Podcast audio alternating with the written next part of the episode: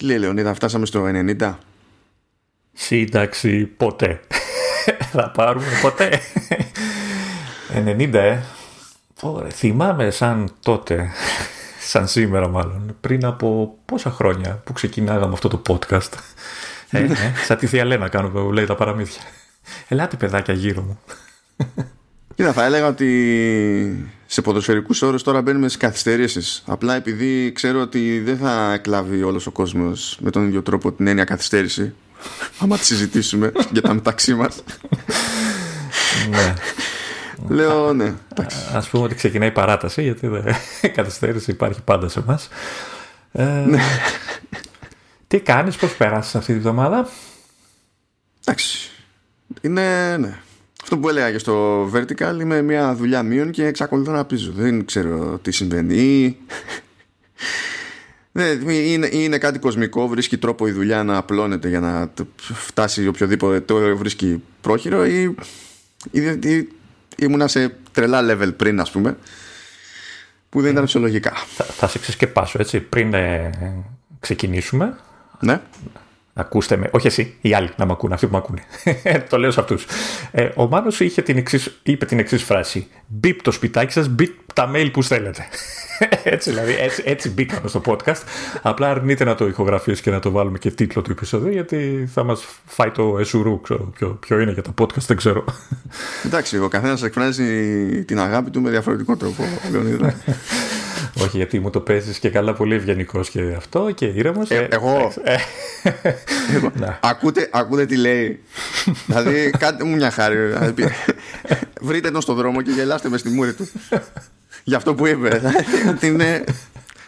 OK, OK, Λεωνίδα. οκ. Ε, επί- επίσης να πω ότι έχεις καταντήσει βαρετός έτσι περίμενα πώς και πώς όλο, όλο αυτόν τον καιρό με τις beta του Mac να, να έχω να γκρινιάζω για το ότι δεν δουλεύει τίποτα στο, στο, στο- στον υπολογιστή σου ώστε ξέρεις, να επηρεάζεται και η ηχογράφηση που κάνουμε και έχει πάει αναίμακτα έτσι έβαλε χθες beta και σήμερα δουλεύουν όλα δηλαδή εντάξει τι θα πω εγώ τώρα, πώς θα Εντάξει, γκρινιάξω. ακόμα γράφω με το voice memos, ρε παιδί μου. Αλλά δεν έχει πάει κάτι στραβά. Κομπλέ είμαστε. Πω, πω, Και πω, να, logic λειτουργεί. να σε ακούσει κανείς voice memos και podcast Καλά. Εγώ γελάω στο concept, ξέρεις ότι γίνεται και sync στο, μέσα, μέσω iCloud αυτά. ναι Οπότε γράφω εδώ ασυμπίεστα και μετά σκάνω όλα αυτά τα αρχεία χωρίς λόγο. Δηλαδή πραγματικά χωρίς λόγο. Φαντάζεσαι να ήμουν με τα 5 GB free. Ω. Ε, εν τω μεταξύ, ξέρεις, ε, κάποια, κάποια στιγμή, δεν ξέρω αν θα είναι με, για το καινούριο το Big Sur ή δεν ξέρω, Big Sur. Ε, Έχω ξεχάσει πια πώς το, το Ό,τι λένε. είναι τε- αυτό. το, Αυτό. το, το big. Ή θα είναι για την επόμενη αυτή. Κάποια στιγμή σε βλέπω να καταντάς να γράφεις το επεισόδιο σε, ξέρω, εγώ, με voice dictation, ξέρω, κάπως έτσι. να, να, να έχουν λιώσει όλα για του, του, του, τους συστήματος τα πράγματα. Καλά, η μπαταρία δίνει πόνο πάντως στη beta. Ίσιοσε, Δεν είναι- ίσιοσε. Λιγάκι σε μένα ίσιοσε. Όχι, εσύ λες για τα φορητά. Εγώ σου λέω Ναι. τώρα για το MacBook. Α, ναι. Ε, που είναι καλύτερα τώρα με την τελευταία beta που βγήκε του macOS. Είναι πιο εντάξει. Αλλά είχε πλάκα στην προηγούμενη διότι κάθε φορά που μπούτανε το μηχάνημα ε, ένα process του συστήματος την έβλεπε. Ή- Ήτανε, ε, ε, ήταν σαν να διαλέγει ανάμεσα σε δύο-τρία συγκεκριμένα. Αλλά κάθε φορά που έκανες boot, ένα την έβλεπε και τσίτωνε ε, τη χρήση της CPU, τσίτωνε την κατανάλωση και έβλεπα εγώ τη, τη στάθμη να πέφτει και λέω Μα δεν κάνω τίποτα, πώς πέφτει; και έπρεπε να ανοίξω activity monitor, να δω ποιος, έχει, ποιος, ποιος είναι στην κορυφή της κατανάλωσης χωρίς λόγο και να, να το κάνω kill. Και μετά κανένα πρόβλημα.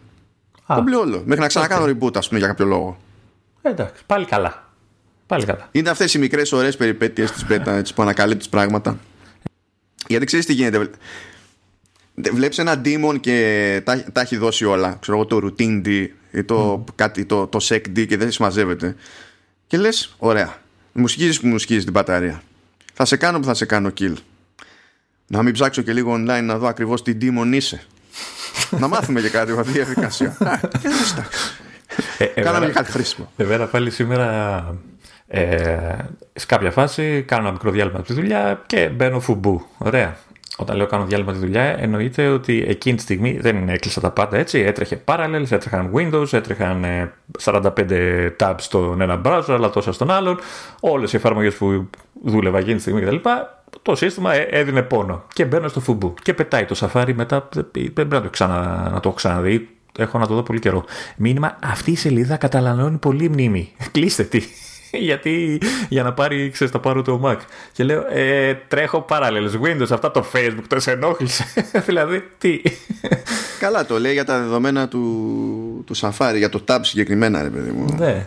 ναι. Νομίζω ότι ειδοποιεί και, και αναtab. Ότι τσεκάρει και ειδοποιεί και αναtab, άμα είναι. Εντάξει, μπορεί να έχει κανένα περίεργο leak να, να, πω και την ιστορία μου και εμένα για τις beta βέβαια στα mobile εγώ και, και τον πόλεμο και την μάχη που έδωσα με το sidecar την προηγούμενη εβδομάδα τα λέγαμε δεν μ' άφησες να τα πω. Ε, Τι δεν σ' άφησα. Μόνο στο τέλος του επεισοδίου έλεγες άσε καλύτερα μην τα πούμε ε, ναι, ε, Το οποίο για κάποιο λόγο η, η beta στο iPad αποφάσισε δεν ξέρω τι άλλαξε. Ε, μάλιστα είχε αλλάξει και τα ονόματα, είχα βάλει ξέρεις εγώ όνομα συσκευής τάδε και το είχε κάνει default τελείως και αποφάσισε λοιπόν ε, να αλλάξει ό,τι ήταν να αλλάξει έτσι ώστε ο Mac να, να μην θεωρεί το iPad ως ε, αξιόπιστη συσκευή. Ε, το iPad που έχω 45.000 χρόνια έτσι, δηλαδή μιλάνε κάθε μέρα μεταξύ τους, δεν συμπιστεύομαι. Και το αποτέλεσμα ήταν ότι από τη στιγμή που δεν το θεωρούσα ως αξιόπιστη συσκευή, ε, όταν το σύνδεα ε, μέσω USB για το sidecar, για να μην τρώει Wi-Fi και για να μην τρώει και την μπαταρία του και για να έχω και λιγότερο lag κτλ. Ε, απλά δεν δούλευε το USB γιατί έχει την καινούργια αυτή λειτουργία. Πόσα τώρα, νομίζω είναι από το 12, από το 11 iOS που κάνει ότι πρέπει ξέρεις, να θεωρήσει κάτι αξιόπιστο για να λειτουργήσει το USB για ασφάλεια κτλ. Το πρόβλημα είναι ότι πρώτον δεν το είχα πάρει χαμπάρι γιατί ε, το, το sidecar δουλεύει αυτόματα με το Wi-Fi, δηλαδή με το που βγάλεις το καλώδιο, σε γυρνάει σε Wi-Fi για να συνεχίσει η σύνδεση κτλ. Εγώ το σύνδεα νόμιζα ότι είναι με το USB, αυτό ήταν με το Wi-Fi. Ε, και το πρόβλημα το βασικό ήταν ότι ναι, δεν το θεωρούσε αξιόπιστο για λόγους που ούτε αυτός ήξερε, αλλά δεν μου πέταγε και το κλασικό μήνυμα ο υπολογιστής αυτός, μπλα μπλα, είναι μη αξιόπιστος ή ξέρω εγώ τον θεωρείται αξιόπιστο κτλ. Και έπρεπε να κάνω ολόκληρη βόλτα ε, στο iTunes που είναι πλέον ενσωματωμένο στο Finder για να μου πετάξει το, το μήνυμα και να λύσω το, το θέμα επιτέλους. Αυτά. Τέλειος περιπέτεια. Έτσι, έτσι, είναι, έτσι είναι οι μπέτες. Ναι, τα έχουμε πει αυτά. Αυτό που δεν είπα είναι ότι μέχρι να σκεφτώ όλο αυτό ε, είχα κάνει reset τα, τα network settings, είχα κάνει reset τα, τα security και το location. Ε, μόνο, μόνο reset όλο το μηχάνημα δεν έκανα για να το φτιάξω. Καλά πάντως για θέματα και καλά αξιόπιστης συσκευής και τα λοιπά αυτά μου σκάνε σχετικά συχνά. Και εμένα. Ε, αλλά δεν, τώρα δεν αποφάσισε ότι ξέρεις δεν θα σου το πω. Έτσι δεν θέλω. Εντάξει. Είναι μυστήριο, μυστήριο. Λοιπόν, καλά μας παιδιά, να πούμε λίγο σε σειρά. Αλλά πριν μπούμε σε σειρά σειρά, κάνουμε λίγο τους έξυπνους είναι και αυτός ένας ρόλος. Κάποιος πρέπει να, προσποιηθεί. Για να σε δω, το καταφέρεις. Σε αυτή την περίπτωση το καταφέρω. Για να δω. Θυμάσαι, Λεωνίδα, θυμάσαι, Λεωνίδα, που κάθε φορά που λέγανε μπλα μπλα θα δούμε οθόνες ε, mini LED και η αρχή θα γίνει με Apple Watch. Θυμάσαι που έλεγα ότι αυτό είναι παρανοϊκό, δεν ξεκινάς σε τέτοιες περιπτώσεις από τις μικρές οθόνες. Γιατί είναι πιο εύκολο να το κάνεις με τις μεγαλύτερες. Απλωτά, έτσι.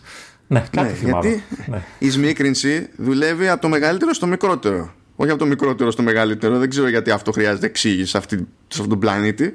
Αλλά ένα μάτσο ε, sites που εστιάζουν έτσι κι αλλιώς σε διάφορες συμμολογίες και τα λοιπά για προϊόντα της Apple επέμεναν σε αυτή την ιδέα.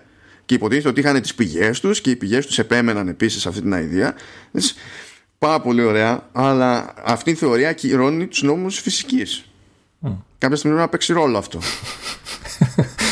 ναι. και, και φυσικά προ, ε, προέκυψε πρόσφατη αναφορά που λέει ότι θα δούμε ε, ε, οθόνες τέλος πάντων micro LED βασικά σε Apple Watch αλλά μάλλον θα, θα περάσουν 3 με 4 χρόνια πρώτα για να τις δούμε Ελ Και τότε θα είναι, ξέρεις, το Apple Watch θα είναι 10 inches θα μπορούν θα είναι ρολόι τείχου Δηλαδή. Έλα. Α, Εντάξει, αυτά, αυτά, αυτά με βιδώνουν διότι είναι τόσο, τόσο εύκολο να καταλάβεις ότι δεν γίνεται. Δηλαδή. Τι, τι, να, τι να πω; Αφού έχουν τις πηγές του τώρα, εσύ τι. Τι; Μα είναι σαν, σαν να βγαίνει κάποιος και να σου πει ότι το επόμενο Apple Watch θα έχει Core i9 μέσα. Ενώ ξέρεις δεν το χωράει. είναι όντως πιο Δεν χωράει, ρε φίλε. και ακόμα και να χώραγε θα έλειωνε το περίβλημα. θα ήταν σαν την φωσακούλα. Τη βάζεις σε, σε ζεστό νερό και έλειωνε και βγαίνουν τα παιχνίδια από μέσα. Αυτό θα συνέβαινε. Θα μπορούσαν να βάλουν και την καινούργια κάρτα της Nvidia μέσα, δεν ξέρω. ναι, ναι, με κάποιο τρόπο. Δηλαδή, πώς να σου πω, αν έχεις και σταθερή συνεργασία με την πυροσβεστική, θα μπορούσες να το κάνεις. Εντάξει. Εσύ όμως δεν έχεις πηγές για να το στηρίζεις αυτό, οπότε σταμάτα, έτσι. Αυτή ναι, βασίζομαι μόνο στη, στους νόμους της φύσης. Νομίζω ότι. Και στη λογική. Είναι, που... είναι, είναι δευτεράτζα. Είναι δευτεράτζα, η αλήθεια είναι. Ε, ναι, μα και αυτή πια. ναι, δηλαδή πού πας. Πού πας. τι να πω, τι να πω. Τέλος πάντων. Δικαίωση σε αυτό το σύντομο follow-up. Και τώρα επιστρέφουμε στην κανονική ροή του προγράμματός μας. Εντυπωσιάζομαι.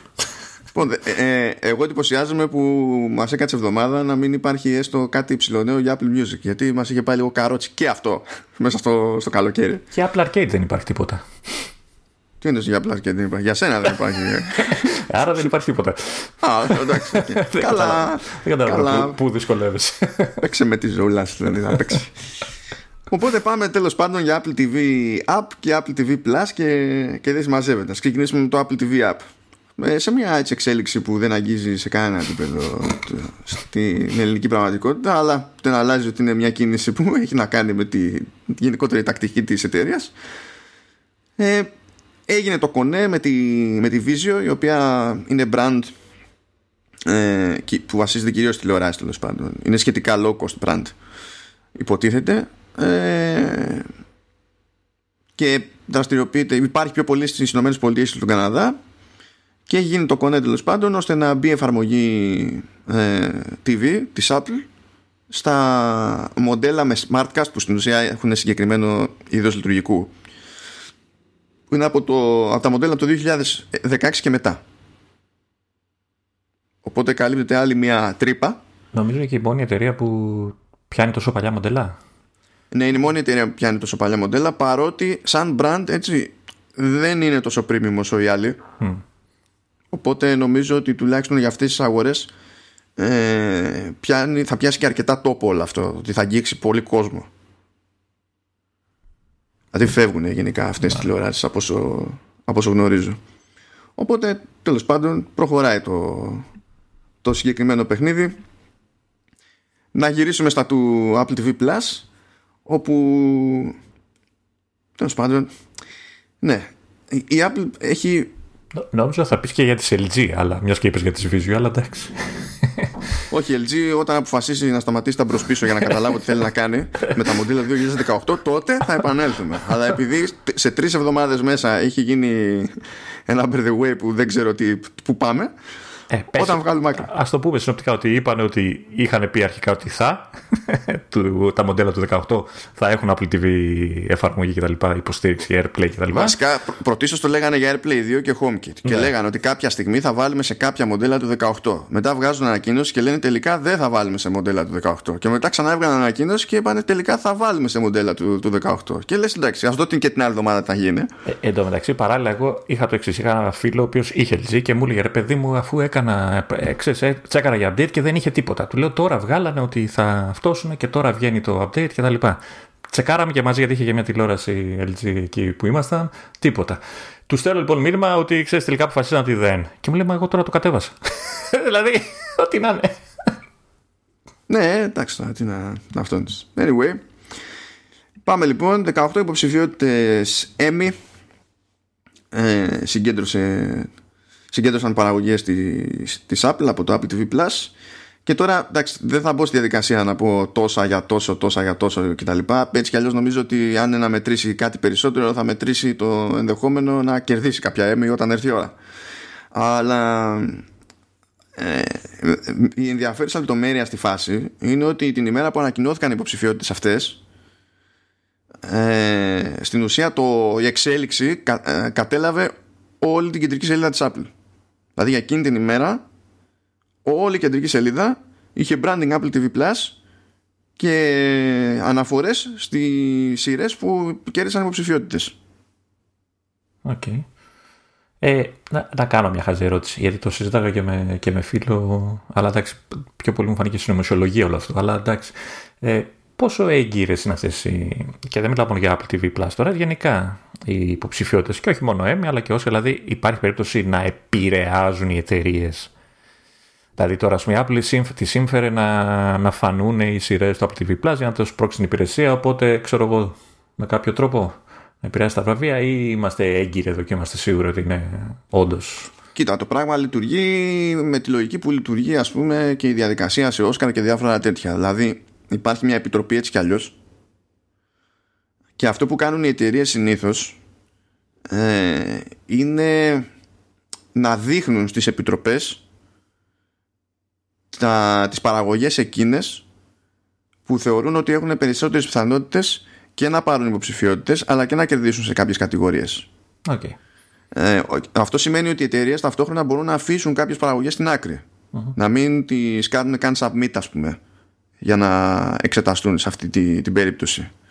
Και μπορούν να κάνουν τη, αυτού του τύπου την προώθηση προς την αντίστοιχη επιτροπή, ξέρω εγώ τι να είναι, ε, και με αρκετά συγκεκριμένο τρόπο. Δηλαδή να δείξουν στη, στην Επιτροπή ότι θεωρούν πως ο τάδε ηθοποιός ε, έχει νόημα να, πώς πω, να μπει στη σκέψη του άλλου κατά την άποψη του στούντιο για την τάδε κατηγορία. Αυτό δεν γεννά όμως υποχρέωση. Ε, ναι, εγώ το πήγα λίγο στο πιο παράνομο. Και ξέρω εγώ, πέφτουν χρήματα, σκάει χρήματα η Apple, ξέρω εγώ, ή κάθε Apple και λέει σπρώξτε μου τη, τις σειρές μου για να πάει μπροστά και η καινούρια μου υπηρεσία. Κοίτα, στο, στο παρελθόν δεν έχει, γιατί δεν μιλάμε τώρα και για κάποιο νέο θεσμό, τα ΕΜΕ, έτσι, ναι, ναι. Ε, ή τα Όσκαρ ή δεν ξέρω και εγώ τι.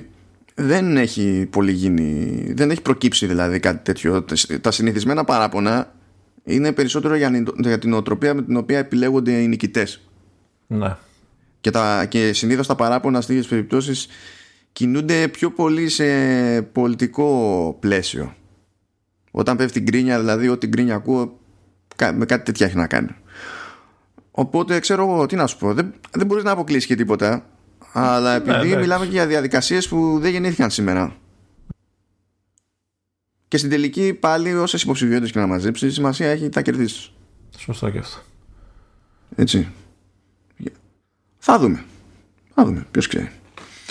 Αλλά ναι, το, το ζει η Apple. Δηλαδή δεν περίμενα να αλλάξει το homepage ας πούμε για, για αυτό το, το προϊόν. Ε, κοίτα, προσπαθεί να, να κινήσεις και λίγο, έτσι, λίγο να, ξέρεις, να ταράξεις τα νερά λιγάκι. Γιατί εντάξει, το κάνει συνέχεια με ανακοινώσεις και αυτά που τα βλέπουμε εμείς κάθε εβδομάδα κτλ. Αλλά τέτοιου είδους ε, εξελίξεις ε, χτυπάνε στο μάτι και έτσι, άτομα που δεν ασχολούνται Sony και καλά με, του, με την Apple. Sony και καλά με την Apple.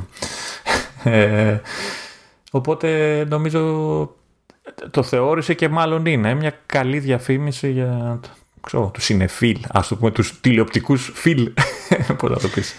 Ναι, απλά συνήθως δεν το έχει, δηλαδή στο homepage φορά παρτίδα, σκέψου, που βέβαια το ψηλό αυτό, σκέψου ότι το, το press site που έχει, για οτιδήποτε προϊόντικο, είναι σε μια συγκεκριμένη διεύθυνση. Είναι, ξέρω εγώ, το newsroom κτλ. Ε, και το press site που είχε για Apple TV Plus ήταν ξεχωριστό. Το οποίο είχε και ηλίθιο URL. Ήταν... Και ενώ το ξεκίνησε στραβά και δεν είναι, όπως αντιλαμβάνεσαι, το press site για Apple TV Plus είναι πρόσφατο. Δηλαδή ε, να υπάρχει ένα χρόνο κάτι τέτοιο. Και το είχε ξεκινήσει με τρόπο που δεν έβγαζε νόημα πήγαινες να δεις τις συνολικές ανακοινώσει της Apple και έπρεπε να πας κάπου αλλού για να δεις Apple TV Plus. Ε, και μετά πολλά κάποιος έκανε τζιζ ότι ήταν λίγο βλακώδες αυτό και ενοποιήθηκε. Πήγαν όλα στο, στο ενίο, το newsroom, ας πούμε. Ε, δηλαδή, δίνει ναι. πόνο, το ξέρουμε ότι δίνει έτσι. Προσπαθεί να δώσει πόνο γιατί όσο να είναι πρέπει να πάρει μπρος αυτή η υπηρεσία. Ναι. Και προχωράμε λοιπόν, μιας και λες για πόνο, διότι έπαιξε και μια μεταγραφή ε, πήγε στην, στην Apple ο Tim Connolly ο οποίος υποτίθεται ότι έχει φήμη ατόμου που κυνηγάει διάφορα κονέ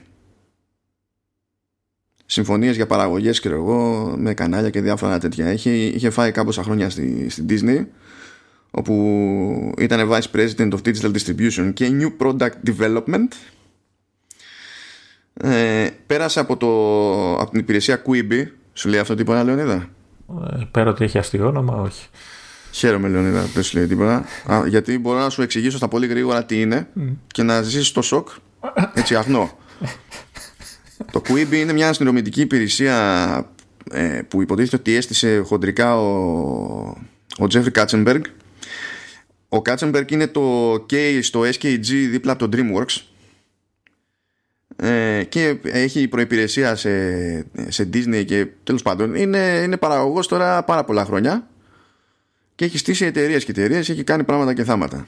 Δυστυχώς, τώρα στα γεράματα, θεώρησε ότι ήταν έξυπνο να φτιάξει μια υπηρεσία σαν το Quibi που να έχει σειρές που είναι τραβηγμένες, είναι γυρισμένες ε, κάθετα ε, και προβάλλονται σε πάρα πολύ μικρές δόσεις σαν να είναι μετεξέλιξη του concept των Instagram stories, Facebook stories, Snap stories και δεν ξέρω και εγώ τι. Αλλά σειρά με ηθοποιούς δηλαδή όμως, κανονικά. Ή... Ναι, ναι, ναι, ναι, ναι, ναι. Και σκάσανε λεφτά, ξέρω εγώ, για, να, για, για σενάρια, σκάσανε λεφτά για ηθοποιούς αναγνωρίσιμους κτλ.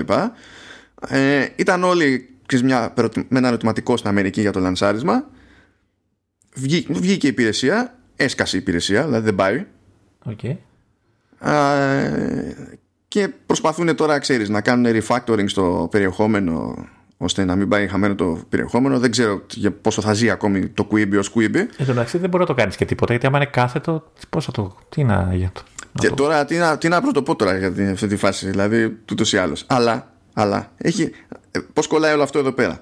Ήταν λοιπόν ο Tim Connolly στο Quibi, αλλά του κόψε ενώ ήταν ο τύπος που κανόνιζε partnerships και διαφήμιση. Του κόψε και, και παρετήθηκε πριν το λανσάρισμα.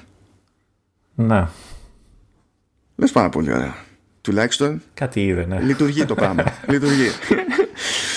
Ε, είναι υπεύθυνος και για συμφωνίες που έκανε η Hulu για, για live TV που ήταν κάτι συμφωνίες τέλος πάντων ώστε να διοχετεύεται ζωντανό πρόγραμμα μέσα από το, την υπηρεσία της Hulu ε, και ήταν και εκείνος που υποτίθεται ότι ήταν χοντρικά υπεύθυνος για το κονέ που έκανε Hulu με τη Spotify ώστε να υπάρχει πακέτο και για τα δύο μαζί. Να. Ε, ουσιαστικά δηλαδή είναι ένα μαμούνι του χώρου, έτσι δηλαδή. Ναι, ναι. ναι.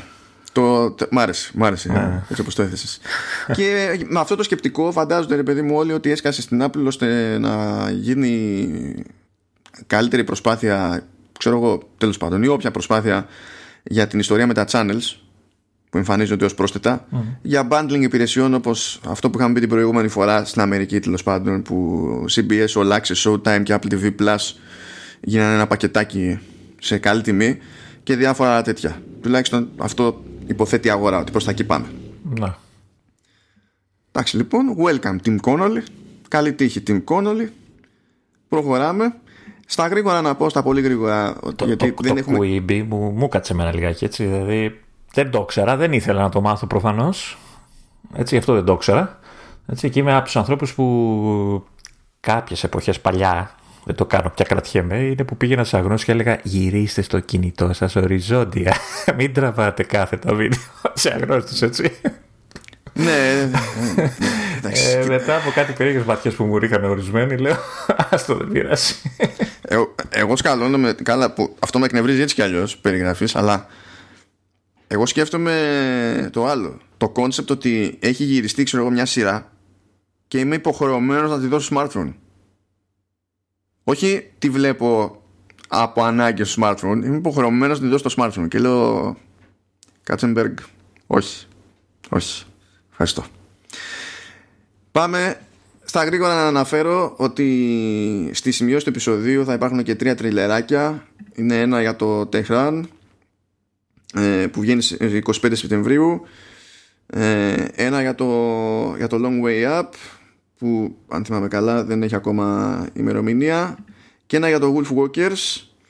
Ε, έχουμε μιλήσει για αυτά στο παρελθόν έτσι κι αλλιώς.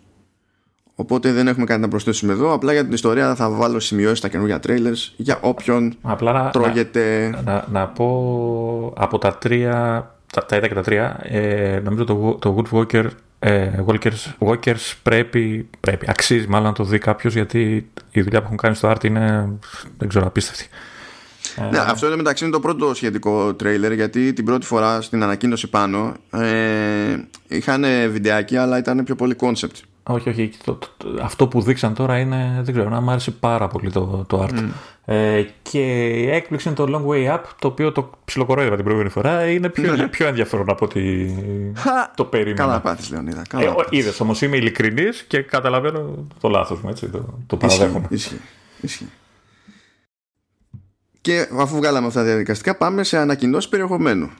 Αλλά η αλήθεια είναι ότι με αυτές τις ανακοινώσεις περιεχομένου ρεφάρουμε με τις εκκρεμότητες από όλο το καλοκαίρι που έγινε σφαγή με Apple TV Plus. Ρεφάρουμε επιτέλους. Λοιπόν, ε, έγινε συμφωνία ε, για την τηλεοπτική απόδοση της νουβέλας The Essex Serpent ε, και σε αυτήν την απόδοση θα πρωταγωνιστεί η κυρία Knightley ενώ θα είναι και executive producer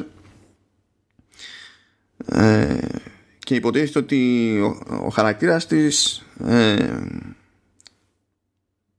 έχει, ένα, έχει ένα θέμα τέλος πάντων με το γάμο, δεν τα πάει καλά στο, στο γάμο που είναι και αποφασίζει να φύγει από ε, το Βικτωριανό Λονδίνο και να πάει σε ένα έτσι, χωριουδάκι στο, στο Essex. Αυτό είναι πιο πολύ αφορμή για τα λοιπά. Υποτίθεται ότι εκεί υπάρχει ένας τρίλο για, για ένα Serpent, το Essex Serpent που τρώει ανθρώπους και δεν ξέρω και εγώ τι. Κάτι τύπου Λόχνε, αλλά σε Serpent άλλο, ρε παιδί μου. ναι, φαντάζομαι. Ε, και δεν τα πολύ πιστεύει γενικά αυτά ε, η, η κυρία Νάιτλι. Η, η κυρία ε, Νάιτλι ήταν κυρά που λέμε ή το όνομά της; Κοίτα, ο ρόλος της, δηλαδή ε, το, το όνομα του χαρακτήρα είναι, είναι Κόρα Σίμπορν. Η Κόρα Σίμπορν λοιπόν δεν τα πολύ πιστεύει αυτά, δεν είναι τώρα ε, αυτών των, των αντίληψεων δεν είναι και ιδιαίτερα της θρησκείας κτλ. Οπότε μπαίνει στη διαδικασία να το αμφισβητήσει και θέλει να μάθει ακριβώς τι παίζει. Πιστεύει δηλαδή ότι είναι κάτι πολύ πιο, ναι. πιο γήινο. Και σε αυτή την προσπάθεια υποτίθεται ότι συνδυάζεται με τις προσπάθειες ενός άλλου, ενός άλλου χαρακτήρα ε, που είναι η ιερέας του. Είναι ο William Ransom. Ωραίο όνομα για ιερέα. Ε, Εκείνος προφανώς δεν είναι σε φάση που του λείπει η πίστη αλλά ταυτόχρονα ούτε ο ίδιος πιστεύει ότι, προφανώς, ότι παίζει κάποιο τέρας. Πιστεύει ότι όλη αυτή η παράκρουση τοπική τέλος πάντων και αυτή η αντίληψη ότι υπάρχει το συγκεκριμένο τέρας προκύπτει από, από ε, συλλογικό ηθικό ζήτημα της κοινότητας. Και κάπως συνδυάζονται τέλος πάντων αυτοί οι δύο χαρακτήρες για να δούμε πώς θα καταλήξουν. Περίεργο. Δεν, δεν μπορώ να καταλάβω στο μυαλό μου αν θα είναι κοινωνικό, αν θα, έχει, θα είναι πιο βαθύ, θα είναι απλά ένα κλασικό μετέρατα. Δεν έχω καταλάβει. Ναι, μπορεί να είναι οτιδήποτε βασικά. Μπορεί να είναι όλα, ναι. Okay. Συνεχίζουμε, ανακοινώθηκαν ε, τρεις σειρές ντοκιμαντέρ. Ε, και η αλήθεια είναι ότι τα concept μου αρέσανε και σε μια περίπτωση Μ' άρεσε και η επιλογή στην αφήγηση, δηλαδή από, από μόνη της επιλογή έχει πλάκα. Η... Να πούμε ότι αυτές οι τρεις σειρές θα σκάσουν ε, μέχρι το τέλος του έτους όχι ολόκληρες όμως δηλαδή θα δούμε πως θα πάει αλλά υποτίθεται ότι σε κάθε περίπτωση θα σκάνε τα πρώτα έξι επεισόδια και μετά δεν έχει διευκρινιστεί αν θα υπάρξει κενό για τα υπόλοιπα επεισόδια ή αν θα πηγαίνει συν ένα την εβδομάδα κτλ αλλά τουλάχιστον υπάρχουν ε, συγκεκριμένες ημερομηνίες για το πότε θα, σκάνε, θα σκάει η εξάδα για το καθένα. Πρώτα λοιπόν έρχεται στις 2 Οκτωβρίου με μια εξάδα το Tiny World που εστιάζει στα, στα καθημερινά τράβαλα, τα καθημερινά άγχη των πιο μικρών πλασμάτων της φύσης ε, που τέλος πάντων ως concept είναι από μόνο του έτσι, έχει μια κάποια δυσκολία γιατί είναι πολύ πιο δύσκολο να τραβηχτούν αυτά τα πράγματα όπως πρέπει να τραβηχτούν. Να υποθέσω να βλέπουμε κατσαρίδες σε μεγέθυνση. Ε, δεν νομίζω να έχουν στήριξει επεισόδιο σε κατσαρίδα. Νομίζω ότι καταλαβαίνουν. Ε, δηλαδή, ό,τι και να δείξουν από έντομο τέτοιο. Ε, σίγουρα θα δείξουν από έντομο, αλλά θα προτιμήσουν κάτι σαν, το, σαν τη φωτογραφία που βλέπω εδώ πέρα. Που είναι, ένα, ε, είναι πράσινο, ευχάριστο χρώμα σου λέει, χαλαρωτικό. Τίποτα δεν είναι ευχάριστο, Παναγία μου. Χάλια είναι. Τι είναι, ηλία; Έμα τώρα, δηλαδή. και να το θες και σε 4K αυτό. Εντάξει. Ε, ναι, αλίμονο. 4K, HDR και τέτοια. λοιπόν, ε, εγώ γελάω με την επιλογή στο, στην αφήγηση. Διότι η αφηγητής είναι ο Paul Rudd που στο κινηματογραφικό στερέωμα είναι ο Ant-Man. δηλαδή η επιλογή και μόνο είναι, είναι, είναι movie reference. Ναι. Από μόνο του. Είχε, είχε, πλάκα. Τώρα στις 13 Νοεμβρίου με μισή τουζίνα επεισοδίων επίσης Sky το Becoming You το οποίο, εντάξει με αυτό δεν θα έχεις πρόβλημα πιστεύω ε όχι εντάξει ε, λοιπόν το κόνσεπτ εδώ είναι ότι κάθε επεισόδιο καταπιάνεται νομίζω με ένα παιδί από διαφορετική χώρα και το πώς μαθαίνει να σκέφτεται για κάποια θέματα ποια είναι τα πρώτα του βιώματα στα πέντε ε, πρώτα χρόνια ζωής του και υποτίθεται ότι στο κόνσεπτ της σειράς αυτής του ντοκιμαντέρ αυτού τέλος πάντων ε, γίνεται και μια προσπάθεια να εντοπίζονται τόσο οι διαφορές που έχουν να κάνουν με το πώς μεγαλώνεις αλλά και τα κοινά στοιχεία που μπορεί να υπάρχουν άσχετα με το πώς έχει μεγαλώσει ο καθένας και πού έχει μεγαλώσει. Να, ενδιαφέρον κόνσεπτ, δεν μπορώ να πω. Ναι, ναι. Και στις 4 Σεπτεμβρίου με μια εξάδα έχετε το, το Earth at Night in Color. Τέσσερις πότε; 4 Δεκεμβρίου, τι είπα; Σεπτεμβρίου νομίζω είπες. Ε, θα το δούμε στο μοντάζ, νομίζω είπες Σεπτεμβρίου. εντάξει, εντάξει. ε, 4 Δεκεμβρίου λοιπόν έρχεται το Earth at Night in Color. Εκεί πέρα άσχερα με το τι θα δείξουν ε, γιατί πάλι θα εστιάζει με τη ρουτίνα διαφόρων ζώων κτλ αλλά την νυχτερινή ρουτίνα. Ε, και υποτίθεται ότι το περίεργο σε αυτή την παραγωγή είναι ότι όλα τα πλάνα θα είναι στην πραγματικότητα νυχτερινά αλλά θα έχει γίνει δική μόντα με τις κάμερες και την επεξεργασία και θα είναι έγχρωμα δεν θα είναι και καλά με νυχτερινή ώρα και τέτοια. Α, ναι, δεν θα είναι πράσινα, ας πούμε. Ναι. Ούτε θα είναι σου κάνω ένα προβολέα στη μάπα. Διότι άμα πας νύχτα και σκάσεις ένα προβολέα στο, στη μάπα του λιονταριού που βλέπω εδώ στο συνοδευτικό, δεν, δεν νομίζω να βγει το ντοκιμαντέρ. Ότι θα υπάρξει ένα θέμα συνεννόησης. Ούτε κάνω προβολέα, δεν θα μείνει. ναι, ναι, ναι. Ε, και αυτό δηλαδή, ακόμα και σε φωτογραφικό επίπεδο έχει το ενδιαφέρον ναι. με ψήνει και για να συμπληρώσω λίγο τα της αφήγησης, επειδή ξέχασα να πω για το προηγούμενο, για το Becoming You, ότι η αφήγηση ε, θα γίνει από την Olivia Colman, ε, η οποία είναι γνωστή φυσιογνωμία, ήταν στο The Favorite του, του Λάνθιμου, ε, είναι στο The Crown του, του Netflix, από ένα σημείο και έπειτα, καθώς υποτίθεται ότι δείχνει τη, τη βασίλισσα Ελισάβετ σε διαφορετικές ηλικίες. Έχει παίξει και εκεί είναι γενικά γνωστή ποσότητα. Και στην αφήγηση του West Night in Color ε, έχουμε τον Tom Hiddleston γνωστό και ως Loki. Εκεί νυχτερινά πλάνα αλλά έγχρωμα. Πάει είπαμε ο νερντουλισμός με τη φωτογραφία. Έχω μια φυσική αδυναμία στον Hiddleston. Έχω αδυναμία και στον τρόπο με τον οποίο μιλάει ο Hiddleston. Δεν ξέρω αν θα με πάρει ο έπνος ε, ή αν θα, θα, θα ενθουσιάζομαι σταθερά για οτιδήποτε εκτός από το τι κάνει το ζώο. Παίζει ένα μπέρδεμα εγκεφαλικό τώρα εδώ πέρα. Ε, και μιας και είπα μπέρδεμα εγκεφαλικό, με έμφαση στο εγκεφαλικό. Ναι, γιατί; γιατί; γιατί πρέπει να το πούμε αυτό τώρα; Γιατί it's a thing, Λεωνίδα. Γιατί; Λοιπόν, ε, κάπου εκεί κοντά στα Χριστούγεννα Λεωνίδα θα σκάσει το Mariah Carey's Magical Christmas Special. Πώς φαίνεται αυτό Λεωνίδα; All I want for Christmas is you.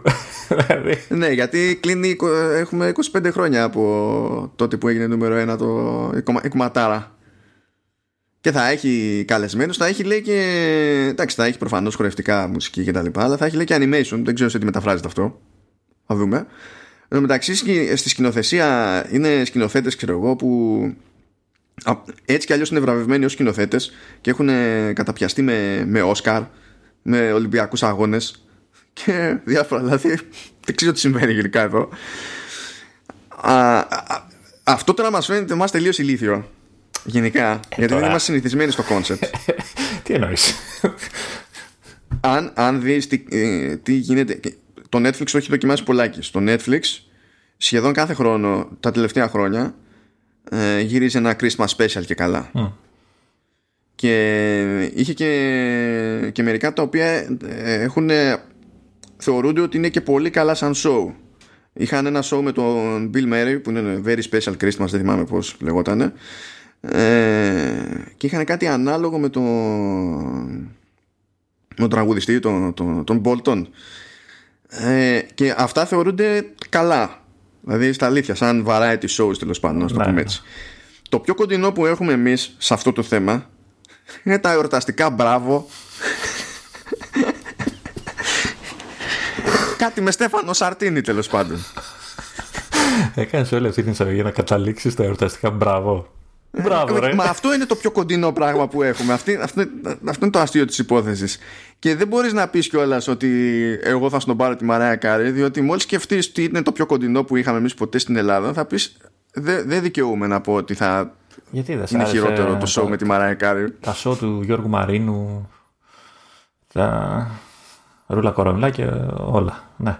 Έτσι. έτσι. Εγώ, εγώ να πω απλά την κακία μου ότι ε, δεν ξέρω από πότε είναι αυτή η φωτογραφία που έχουν βάλει να, δι- να, συ- να συνοδεύει το, το άρθρο. Δηλαδή η, η Μαρία Καρύ εδώ δείχνει όπως όταν ξεκίνησε, άντε λίγο πιο μετά. Δηλαδή δεν ξέρω τι έχουν κάνει στη φωτογραφία. Εντάξει. Ε, μπορεί να χρησιμοποίησαν ε, τέτοιο. Τι- που ας- ειδικά για αυτή την περίσταση να τραβήξαν τη φωτογραφία με Xiaomi Ναι. με Εντάξει, το Beautify. Εντάξει, είμαι, είμαι κακός, filter. είμαι κακός. Όχι, εντάξει, μια χαρά είναι η κοπέλα. Μπράβο της. ε, να υποθέσω ότι να το βάλουμε στην υπενθύμηση στα ημερολόγια έτσι, να, να θυμηθείς να το δεις. Έτσι, να το, δεν ξέρω αν θες να το δούμε και μαζί, να βρεθούμε ένα Να βράδυ. σε κοροϊδεύει, αλλά ξέρω ότι εδώ έτσι όπως το έχεις ανοιχτό το link, έχεις πατήσει download photo για να κατεβάσεις τη- σε υψηλή ανάλυση. το... Τώρα θα το βάλω wallpaper τώρα. Είδες, αυτά, είναι, αυτά έχουν τα, είναι τα καλά των, των press site. Κοίτα, Θα- σου λέω, σα- Assets προκοπής. θα Και Mariah Carey. κανονίσουμε να το δούμε μαζί, να ξέρω να είσαι από το σπίτι αυτό, να, να, να το δούμε μαζί. Θα έχω σίγουρα βότκα, ουίσκια και τέτοια. Θα το δούμε. ναι, ναι. Όπως μου λες βότκα, είχα μια περίεργη όχι, εμπειρία όχι, τις όχι, όχι, δεν λέω, δεν προηγούμενες λέω, δεν λέω, σταμάτα, σταμάτα. δεν σε αφήνω, συνέχισε. Ναι, λοιπόν, οκ. Και για, για τη τελευταία μπίσνα, ε, η Apple ανακοίνωσε ως limited series το 5 Days at Memorial. Ε, είναι παραγωγή του John Ridley, ο οποίος θα είναι παραγωγός, showrunner, συγγραφέας, executive, pro, ό, ταυτόχρονα όλα. Κα- Καλά καταλάβω ότι είναι για το νοσοκομείο, έτσι, το, γνω- το, το, το μόνιμο νοσοκομείο. Ναι, ναι, ναι. Okay.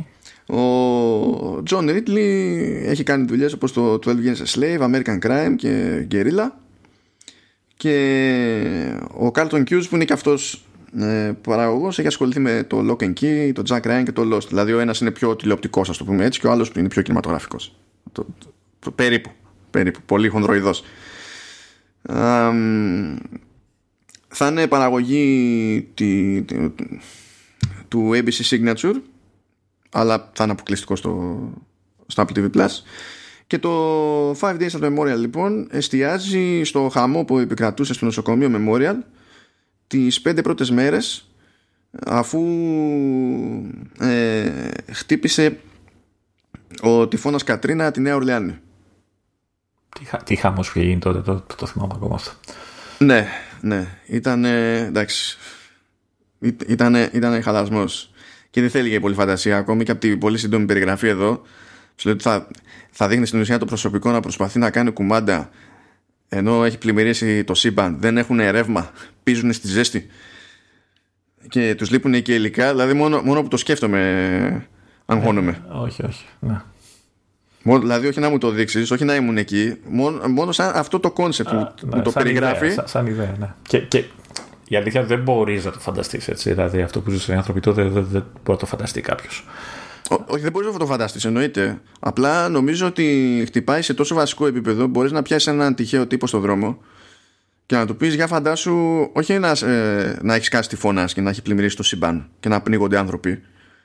Φαντάσου να παιχτεί κάτι ε, και να είσαι χω, χωρίς προμήθειες ε, σε, σε πλημμύρες, όχι πλημμύρες και να μην πλήγονται. Απλά πλημμύρες. Να, να καταστρέφονται περιουσίες, ξέρω εγώ. Ε, και να μην έχει ρεύμα και να έχει θέμα με τις τηλεπικοινωνίες. Προσπάθησε να το φανταστείς. Δεν. Δηλαδή, κρύο τρότα κατευθείαν. Ε, ε, εδώ να πω ότι αυτό προφανώς ισχύει για πολλές ανάλογες καταστάσεις. Δηλαδή το ότι ε, τραβάνε αυτοί οι άνθρωποι και σε ανάλογες καταστάσεις. Δηλαδή είναι πράγματα που δεν μπορεί να τα βάλει κανείς με τον νου του, δεν μπορεί να τα αισθανθεί, δηλαδή να το ζήσεις από κοντά. Δεν το εύχομαι σε κανένα βέβαια.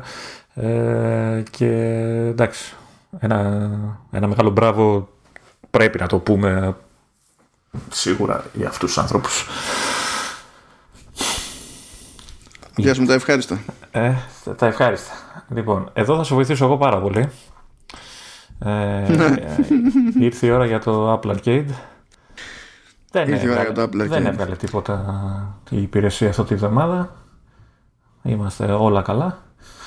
Λοιπόν, ε, πώς πήγε, πώς πήγε. Που δεν έχω παράπονο, έτσι. Γιατί άλλες φορές δεν προλάβαινα εγώ, ξέρω εγώ και τα λοιπά. Και είχε, είχε τραβήξει κουπί ο Λεωνίδας. Παράπονο δεν έχω. Απλά θέλω να βγει έτσι λίγο προς τα έξω. Ποιο, ποια ήταν η διαδικασία, έτσι, η σκέψη που ακολούθησε ο Λεωνίδας όταν αντίκρισε το, το παιχνίδι της εβδομάδας που έσκανε στο Apple Arcade που λέγεται Walls End Club και είναι της Zanagi Games. Για, για πες. Κοίτα, ε, έχω παίξει ελάχιστα. Ε, είναι τελείως, μα τελείως εκτός. Όχι απλά του γούστου μου, του, του εμένα. Του, δεν, δεν, δεν, δεν, δεν συνδέομαι πουθενά και με τίποτα με το συγκεκριμένο είδος παιχνιδιού. Ε, η φιλοσοφία παιχνιδιών θα έλεγα ε, αλλά για να μην μείνεις παραπονεμένος ε, μπορώ να, να κάνω μια μικρή ανάλυση διαβάζοντας την περιγραφή που υπάρχει στο App Store μια σε εδώ. η οποία για κάποιο λόγο όπως σου είχα πει και το ξέρεις και εσύ είναι γραμμένη στα κινέζικα. Ιαπωνικά ρε καημένε. Α, συγγνώμη, ναι, τώρα, τώρα, τώρα είδα τη σύνταξη, ναι. Α, με παρατάς, τα ίδια όλα. όλα ίδια είναι. ναι. Ε, και είναι, ναι, μου κάνει εντύπωση που εμφανίζει και τα γράμματα. Δηλαδή έχει γραμματοσύρα ο Mac και εμφανίζει τα Ιαπωνέζικα, ναι. Ε, Α, πα, παραδοσιακά, έχει εδώ και δεκαετίες. Ναι. Ε, OK. Okay. Ε, μόνο το 1200 που λέει εκεί στην άκρη βλέπω. 1200 χιλιόμετρα. Ναι. Λοιπόν. Ε, δεν ξέρει κανένας γιατί έχει συμβεί αυτό και η περιγραφή είναι στα Ιαπωνικά. Και όταν λέω δεν, δεν ξέρει κανένας, ε, ειδοποίησα την Izanagi Games και δεν ξέρουν ούτε αυτοί γιατί μου λένε Μα εγώ, εγώ το βλέπω στα, στα αγγλικά. Εγώ όμως όχι. Λέω δεν αντιλέγω. Αλλά να τα screens από εδώ, από Ελλάδα, που δεν ξέρω λέω ότι μπορεί να έχει πάει στραβά στην όλη αλυσίδα. Αλλά στα screens εδώ ε, είναι όλα ιαπωνικά. Που λέω εντάξει, δεν θα σου πω γιατί δεν είναι ελληνικά. Games, ξέρουμε. Είμαστε συνηθισμένοι λέω εδώ πέρα. Ναι. Δηλαδή το default είναι τα αγγλικά για, το, για τον Έλληνα σε αυτές τις περιπτώσεις. Αλλά από τη στιγμή που έχετε τη, την περιγραφή στα αγγλικά και μου δείχνεις ότι σε άλλο region έχει ανεβεί η περιγραφή στα αγγλικά, εδώ τι έχει παιχτεί. Ε, και μου λέει, οκ, θα το μεταφέρω και θα επανέλθω. Ε, και περιμένω ακόμα. Ακόμα το μεταφέρει. Ναι. Έχει περάσει μια εβδομάδα σχεδόν, δεν έχει γίνει τίποτα. Ε, αυτό ήθελα, άνοιξα κατευθείαν το App Store λίγο πριν ξεκινήσουμε για να δω αν όντως ισχύει ακόμα η, η περιγραφή στην Εντάξει, αυτό έσκασε, το παιχνίδι έσκασε Παρασκευή. Τώρα εγώ τους ειδοποίησα μέσα στο Σαββατοκύριακο. Το Σαββατοκύριακο είναι Σαββατοκύριακος, να πεις. Ναι. Ε, τώρα δεν ξέρω τι κύκλος είναι. Εδώ γράφουμε ημέρα Τετάρτη. Α, τώρα ξέρω εγώ. Πάντως, τι να σου πω. Ε, φάση του όγκου του κειμένου, καλά τα λένε. ναι. Ωραία. Ε, να πω εγώ απλά ότι είδα κανένα. Πόση ώρα είδα, είδα την αρχή ουσιαστικά. Ναι. Ε, μια Ιαπωνεζιά, έτσι μου αρέσει να λέω αυτά τα παιχνίδια. Μια Ιαπωνεζιά, ο, ο Ιαπωνβέζο από εκεί γουστάρει. Ε, στα, στα, πρώτα 10 λεπτά του έχω στείλει μήνυμα στα καπάκια του στείλω ότι ξέρεις τι, ε, sorry, αυτό το αναλαμβάνεις και μου λέει το ξέρω. δηλαδή, ευτυχώς γνωριζόμαστε πολλά χρόνια που το ξέρει. Ε, Πες για να πω κι εγώ τι με ενοχλεί συνήθως σε τέτοια παιχνίδια. Πες τι, τι γίνεται σε όλο αυτό το πράγμα.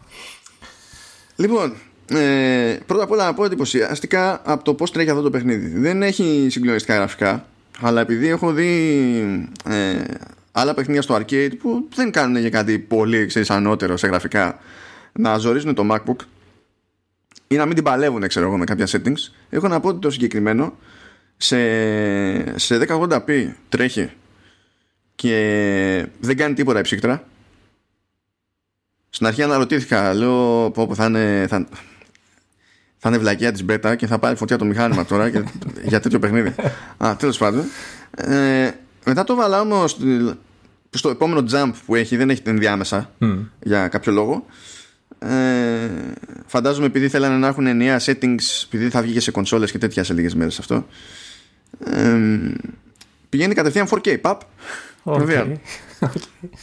το βάζω 4K λέω κάτσα να παίξω λίγο εδώ πέρα τσίτα όλα τα settings και δίνει πόνο η ψύκτρα okay, αλλά το παιχνίδι τρέχει κομπλέ Okay. Καλό. Μου έκανε φοβερή εντύπωση. Εντάξει, αλλά αυτό που είπες δεν είναι κάτι ιδιαίτερο. Απλά έχουμε συνηθίσει τα πολύ unoptimized παιχνίδια που κυκλοφορούν στο arcade. Οπότε... Ναι, και άλλα 3D όπως ήταν, πώς ήταν το, το Beyond Blue που ήταν εκεί στο βυθό και τέτοια, ναι, ας πούμε. Ναι, ναι, ναι. ε, ζόριζε πολύ πιο εύκολα το, το μηχανάκι εδώ πέρα και δεν υπήρχε καν περίπτωση να ανέβω στι αναλύσει στα σοβαρά.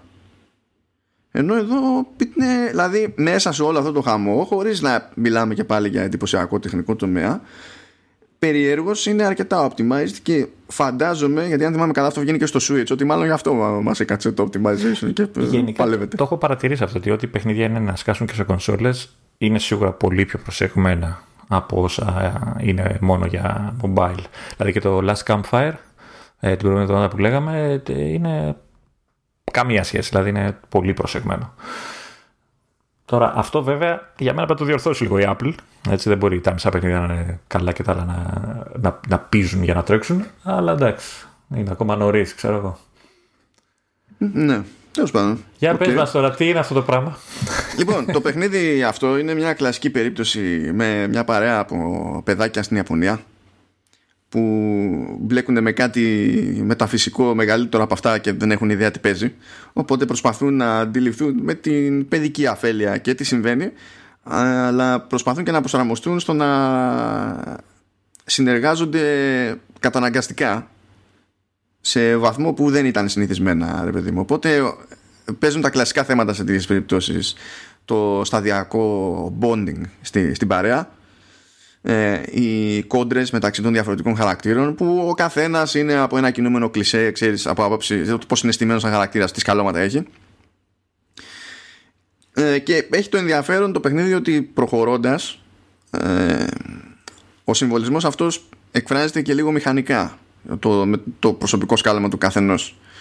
Εκτός του ότι κατά διαστήματα γίνονται κάποιες στάσεις στη διαδρομή που είναι τύπου Bioware τι είπα τώρα; Του στυλ, είμαστε όλοι μαζεμένοι εδώ και καθόμαστε. Και το μόνο που έχεις να κάνεις ως παίχτης είναι να μιλήσεις με όλους τους χαρακτήρες σειρά. Για το bonding.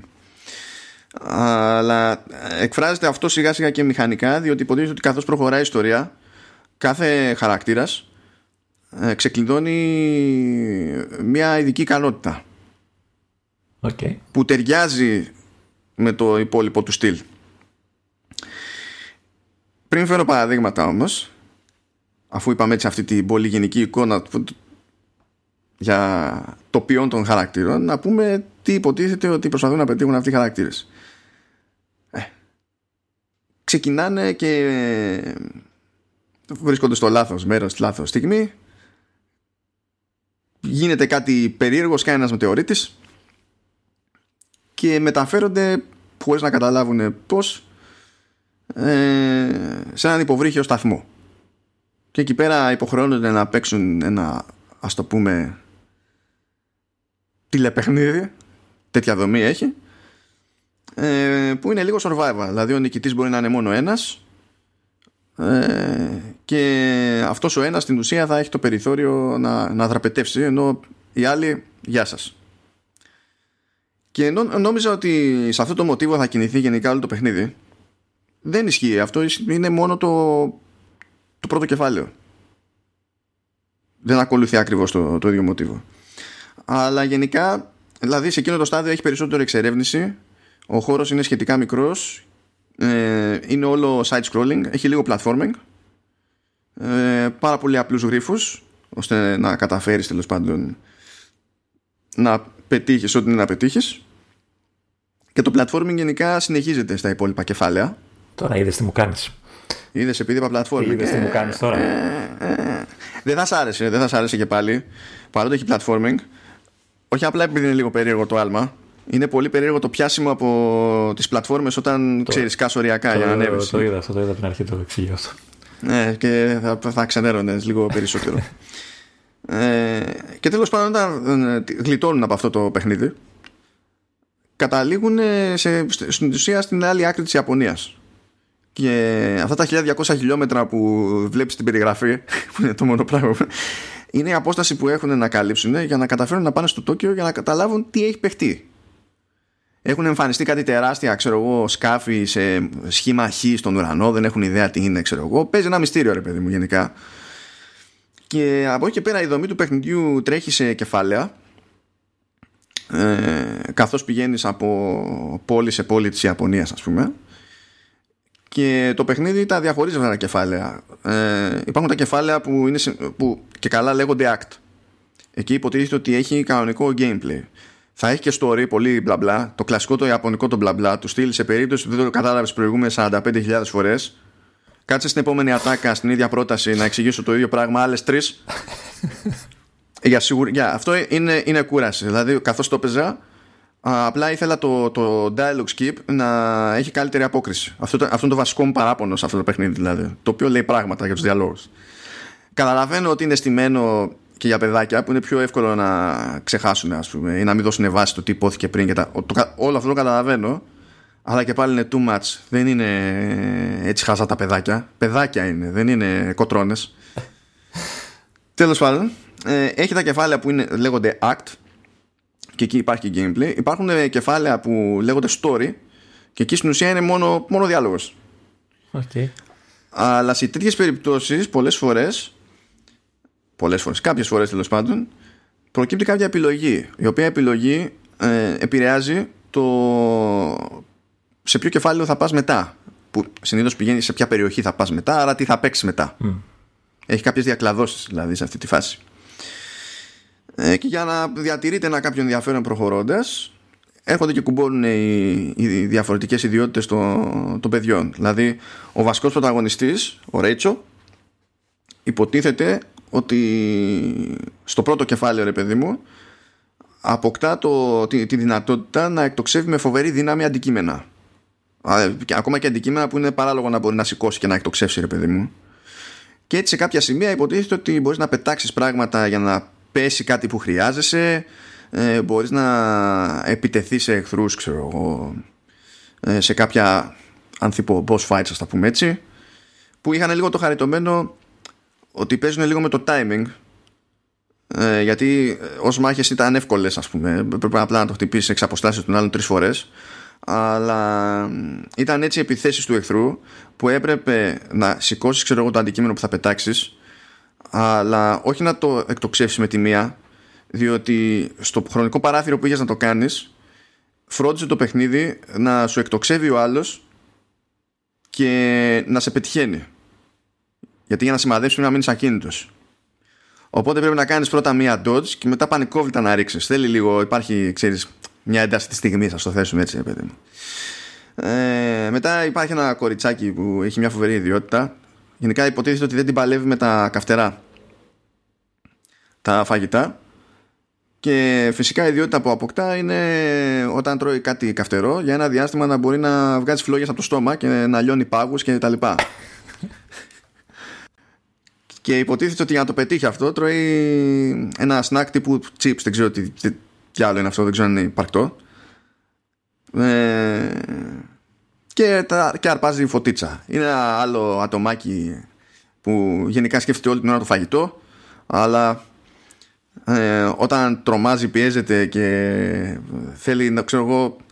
Ξέρεις, σαν, να, σαν να θέλει να γλιτώσει από το τι συμβαίνει εκείνη τη στιγμή, μετατρέπεται σε πέτρα. Οπότε, άμα πάει να το δαγκώσει κάποιος εχθρός, άντε να σπάσει κανένα δόντι, αλλά μέχρι εκεί.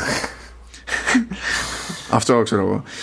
Και αρχίζει και απλώνει ρε παιδί μου το πράγμα, γιατί οι χαρακτήρες είναι, είναι καμιά δεκαριά. Οπότε ενώ το στήσιμο είναι λίγο δυσκύλιο. Λίγο ακούω. Τι λίγο; Λίγο. Ναι. Λίγο δυσκύλιο. Το λέω γιατί Ευγενικός τα, τα, αυτό λέω. Ναι, δεν είναι ότι πιάνει ένα πράγμα και το κάνει τελείως λάθος αλλά όταν είναι λίγο αυτό το άλμα είναι λίγο αυτό πιάσιμο από, από επιφάνειες. Ε, λίγο όφη χρονισμοί στου, στους διαλόγους ε, είτε προσπαθείς να κάνεις skip είτε δεν προσπαθείς να κάνεις skip. Δηλαδή ε, έχουν, έχουν ένα ε, γενικότερο θέμα με το timing σε αυτό το παιχνίδι. Είτε έχουμε να κάνουμε με μηχανισμούς είτε έχουμε να κάνουμε με αφήγηση και τέτοια πράγματα. Ε, επίσης να πω έτσι λέγεται μια ατάκα έτσι. Και θέλει να σου δείξει η παρέα ότι προβληματίζεται, ζορίζεται. Δεν είναι άτομα, δεν είναι, δεν, δεν είναι υποχρεωτικό να περιμένω 9 άτομα να φουνε... ώστε ένα-ένα να μου βγάζει speech bubble με τελίτσες. Α, το είδα αυτό, το είδα στην αρχή, το κάνει και στην αρχή ναι. αυτό.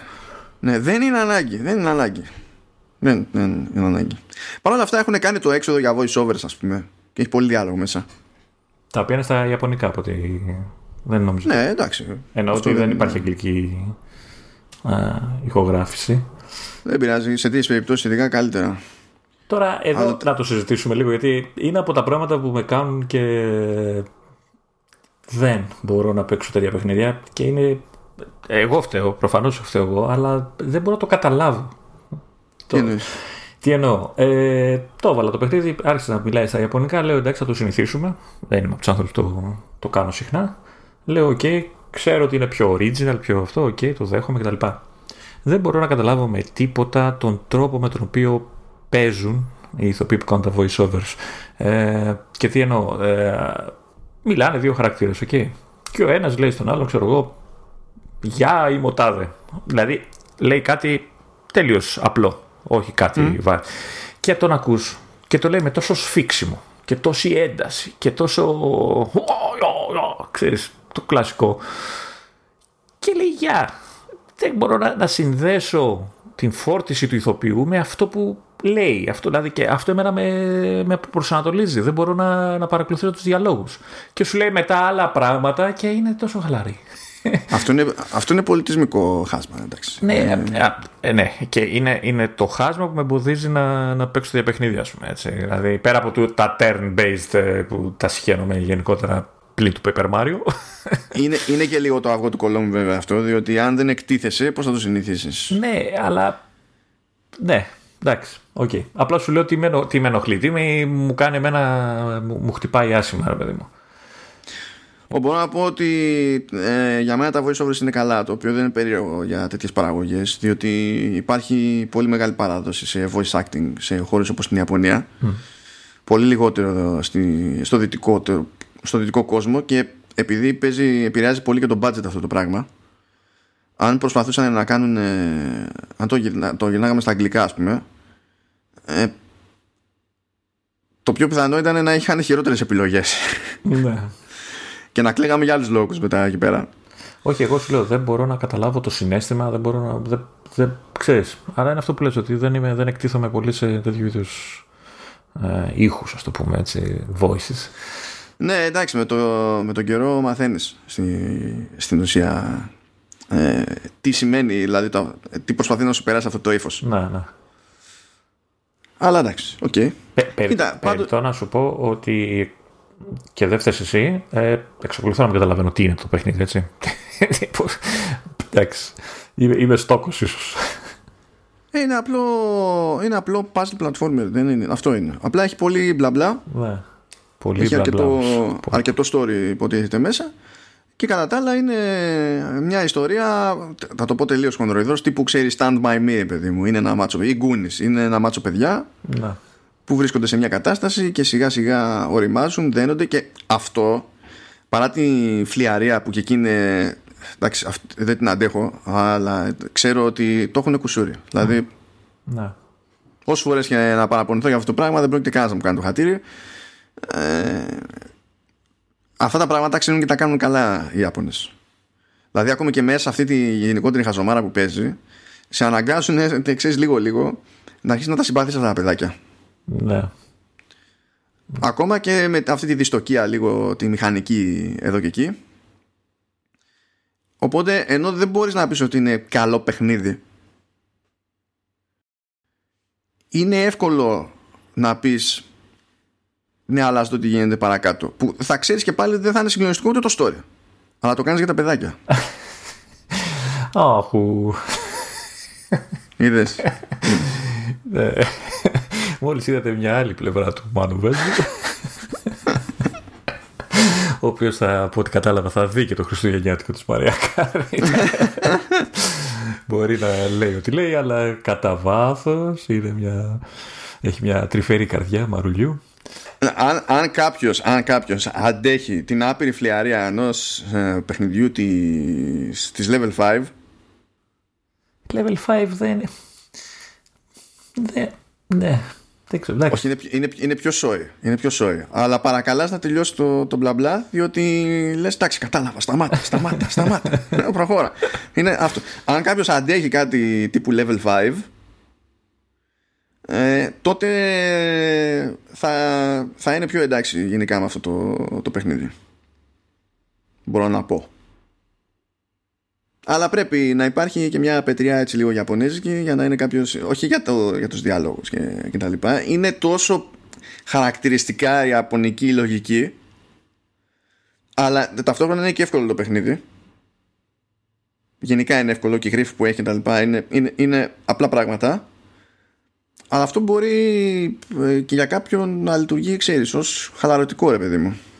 Ε, να σου πω, το είδα ελάχιστα Νόμιζα ότι θα έχει και turn-based μάχες και λέω δεν θα το αντέξω. Ο, δεν έχει καθόλου. καθόλου. Ναι. Δηλαδή όσο έπαιξα. Δεν το τερμάτισα, εντάξει, αλλά όσες ώρες έπαιξα δεν έχει ναι. πουθενά turn-based. Και κοίτα τώρα το χάος που επικρατεί στο κεφάλι μου. Έτσι, και λέω εντάξει, αφού του το είπα ότι δεν και τη γλίτωσα, ε, θα ασχοληθώ με κάτι άλλο που μου αρέσει πιο πολύ. Και το Σαββατοκύριακο που πω αυτό και συνέχισα να λιώνω με το Pepper Mario. Το οποίο έχει turn-based μάχες, έτσι. δηλαδή, και είναι και Ιαπωνικό, εντάξει. Ε, ε, ε, όσο να πεις. Εντάξει, αλλά η Nintendo καταφέρει να τα κάνει πιο, δεν ξέρω, πιο global, πώς να τα πω τώρα. Τα παιχνίδια Καλά τώρα. Εντάξει, απλά ο... πες ότι το τρως επειδή είναι Μάριο, γι' αυτό. να σου πω την αλήθεια, είναι η μόνη σειρά που με έχει κάνει να παίξω turn-based μάχες με εξαίρεση, μεγάλη εξαίρεση και δεν ξέρω γιατί, αλλά μου άρεσε ε, το Eternal Sonata, δεν ξέρω αν το θυμάσαι σαν τίτλο. Ο, έχω, έχω σκάλωμα, και, ε, μ' άρεσε και το παιχνίδι και έχω τεράστια δυναμία στο, στο soundtrack του παιχνιδιού, τεράστια. Ναι, ήταν από τα παιχνίδια που έπαιξα και τελείωσα. Εγώ, Ιαπωνικό RPG, εγώ. Όσοι ναι, με ξέρουν ναι. καταλαβαίνουν τόσο σημαντικό είναι αυτό που λέω. ναι. Ας το κλείσουμε βέβαια κάπου εδώ πέρα. Okay. Είναι τέλος πάντων μια ντεμή κατάσταση το World's End Club. Ε, όχι άκυρο, αλλά όχι για όλους. Βέβαια, μπορείς να ξέρεις ποια ήταν η σκέψη μου καθώς το προχωρούσα, ρε παιδί με αυτό. Έτσι. Μ' αρέσει που θα το κλείναμε τώρα. θα το κλείσουμε. Απλά είναι μια σκέψη για το Apple Arcade γενικά και σε συνδυασμό με κάτι άλλο. Mm. Έχει καταφέρει, που δεν είναι η πρώτη φορά, έχει καταφέρει και έχει κάνει μερικά κονέ μέχρι στιγμής η Apple με Ιάπωνε. Και λες, αν το, πούμε, αν το πάμε κατά αναλογία ότι αυτά τα κονέ έχουν γίνει μέσα στο πρώτο έτος ας πούμε της υπηρεσίας Πες είναι να έχει πιάσει καλύτερα ποσοστά Ιαπωνικών κονέ η Apple σε σχέση με τη Microsoft εδώ και 20 χρόνια. ναι, εντάξει, η Microsoft είναι γνωστή η αποστροφή της αγοράς προς την εταιρεία. Έτσι. ναι, ναι, εντάξει. Και okay. δεν νομίζω ότι θα αλλάξει και ποτέ αυτό το πράγμα. Ό,τι και να προσπάθησε να κάνει η εταιρεία. Και εγώ δεν πολύ νομίζω. Εντάξει, θα πρέπει, δεν ξέρω, να, να αγοράζει τα Pokémon. Μόνο έτσι. να καταφέρει να έχει τα Pokémon ή δεν ξέρω κάτι αντίστοιχο. Προχωράμε όμως, προχωράμε. Γιατί ανακοινώθηκε Apple Event για τις 15 Σεπτεμβρίου. Τα τα τα. Έτσι, έχει και μια ατάκα μαζί συνοδευτική που λέγεται Time Flies. Αυτό είναι σε περίπτωση που δεν καταλάβατε το ένα σίγουρο είναι ότι θα ασχοληθούμε με νέο Apple Watch. Αυτό, α, δηλαδή. α, όχι με μύγες. Όχι, όχι με μύγες, όχι με μύγες. Εκτός αν είναι τέτοιο στο, στο ντοκιμαντέρ με τα μικρά πλάσματα. τα πετάει και ένα ρολογάκι. ναι. ε, θα τρέξει λοιπόν στις 15 Σεπτεμβρίου έχει αυτό το σλόγγαν και γενικά φαίνεται να υπάρχει σχετικά έτσι, γενική συμφωνία ότι δεν θα περιλαμβάνει το μενού τα νέα iPhone έτσι κι αλλιώς η Apple έχει προειδοποιήσει ότι φέτος πάνε μερικές εβδομάδες πίσω τα των iPhone.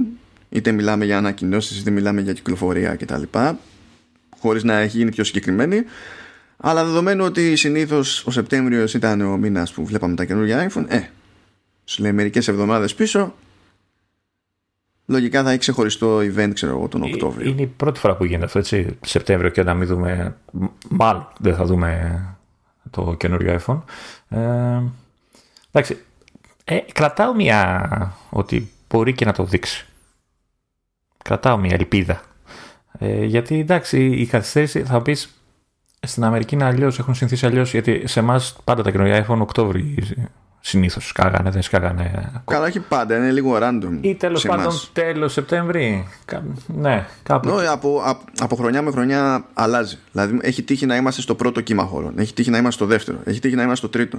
Έχει τύχει να είμαστε για ένα μοντέλο στο πρώτο, για άλλο μοντέλο στο δεύτερο. Ναι.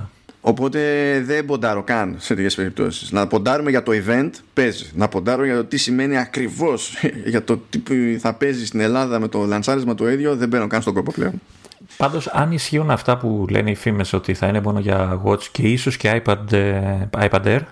Ναι. Ε, ότι τι, ότι ο κορονοϊός και όλο αυτό το πράγμα δεν επηρέασε την ε, ανάπτυξη των συγκεκριμένων ε, μηχανημάτων και επηρέασε μόνο το iPhone; Ότι γίνεται κάτι άλλο, έχουν κάποια άλλη καθυστέρηση για τα iPhone; Κοίτα, το τεχνικό στα iPhone είναι πάντα πιο δύσκολη υπόθεση από την άποψη, δηλαδή minimum, ε, επειδή έχουν τα, τα modem για δίκτυο κινητής.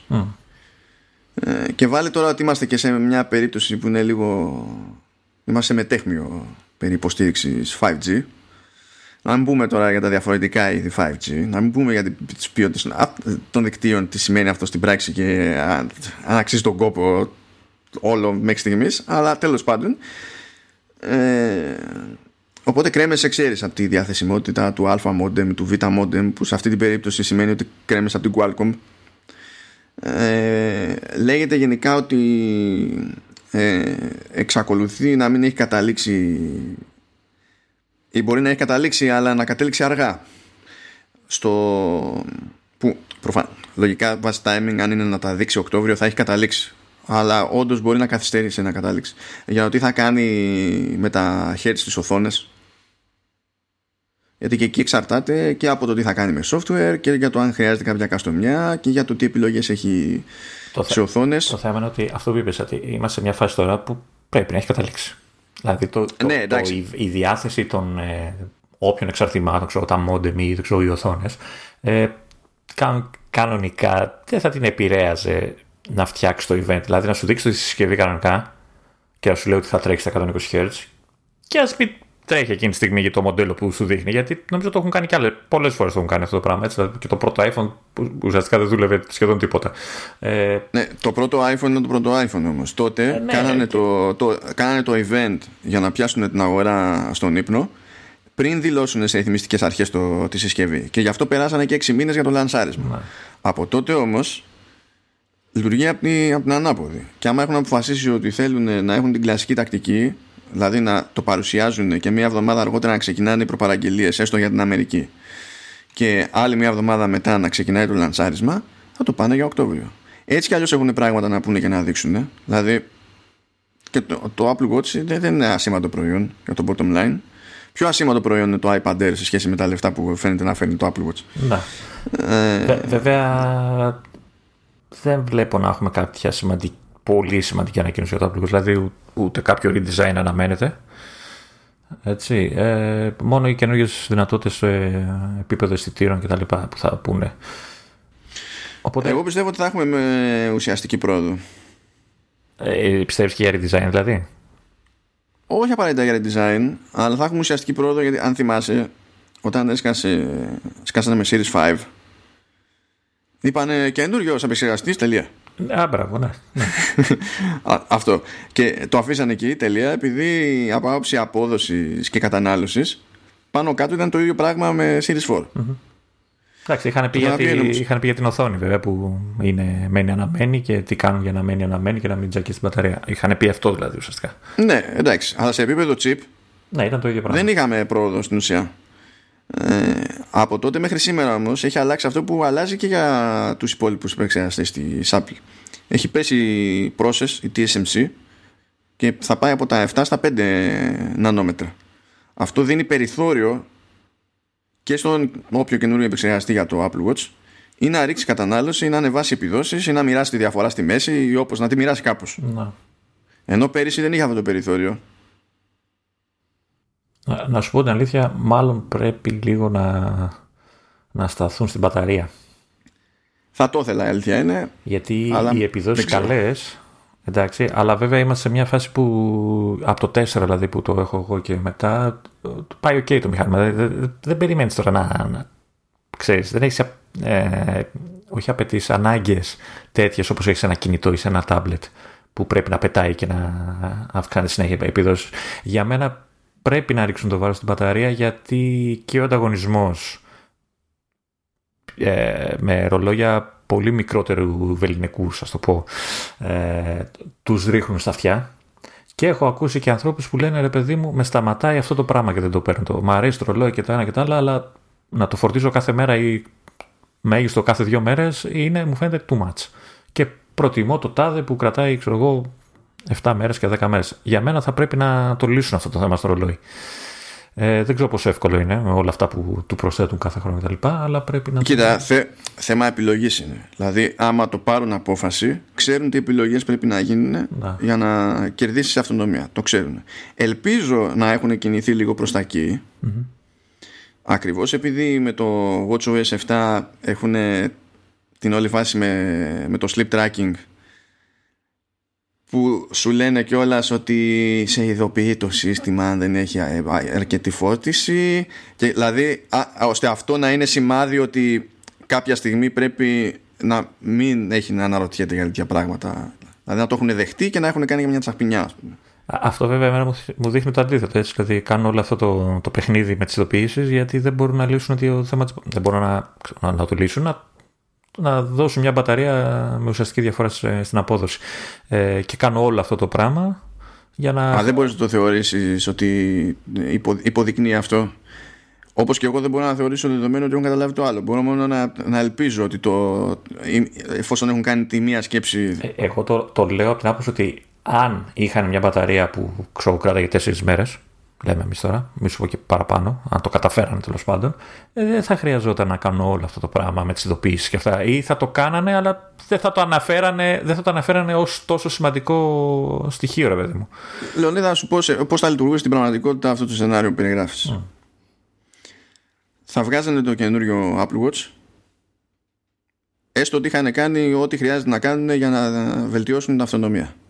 Okay να μεγαλώσουν λίγο την μπαταρία που δεν το πολυκόβω γιατί δεν θέλει να το κάνουν φαντάζομαι πιο μεγάλο το ρολόι πιο βαρύ κτλ. Δεν έχουν και φοβερά περιθώρια ακόμα και αν τη μεγαλώσουν πόσο να τη μεγαλώσουν πες. Θα, ε, για μένα πιο φυσιολογικό να παίξουν με την κατανάλωση σε όλα τα υπόλοιπα. Και θα σου λέγανε λοιπόν sleep tracking εδώ.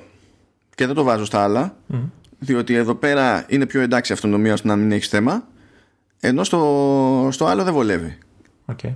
Θέλω να μου πεις, Λεωνίδα, όταν θα συνειδητοποιούσες ότι δεν υποστηρίζεται το sleep tracking στα προηγούμενα Apple Watch και ερχόταν η ώρα να ηχογραφήσουμε καινούριο Command OS, τι ήταν το πρώτο πράγμα που θα έλεγες; ότι δεν με νοιάζει γιατί έχω sleep tracking με άλλο τρόπο. Αυτό πιο, πιο κοροϊδεύεις. Πιο κοροϊδεύεις. Αλλιώ μα είναι δυνατόν γιατί εγώ δεν έχω τις αισθητήρες και δεν ξέρω και εγώ τι. Αφού οι άλλοι το κάνουν. Εγώ δεν θα γκρίνιασα. Εσύ. Δεν ξέρω με ποιον μιλάω σήμερα. είναι κάποιος άγνωστος και καλά.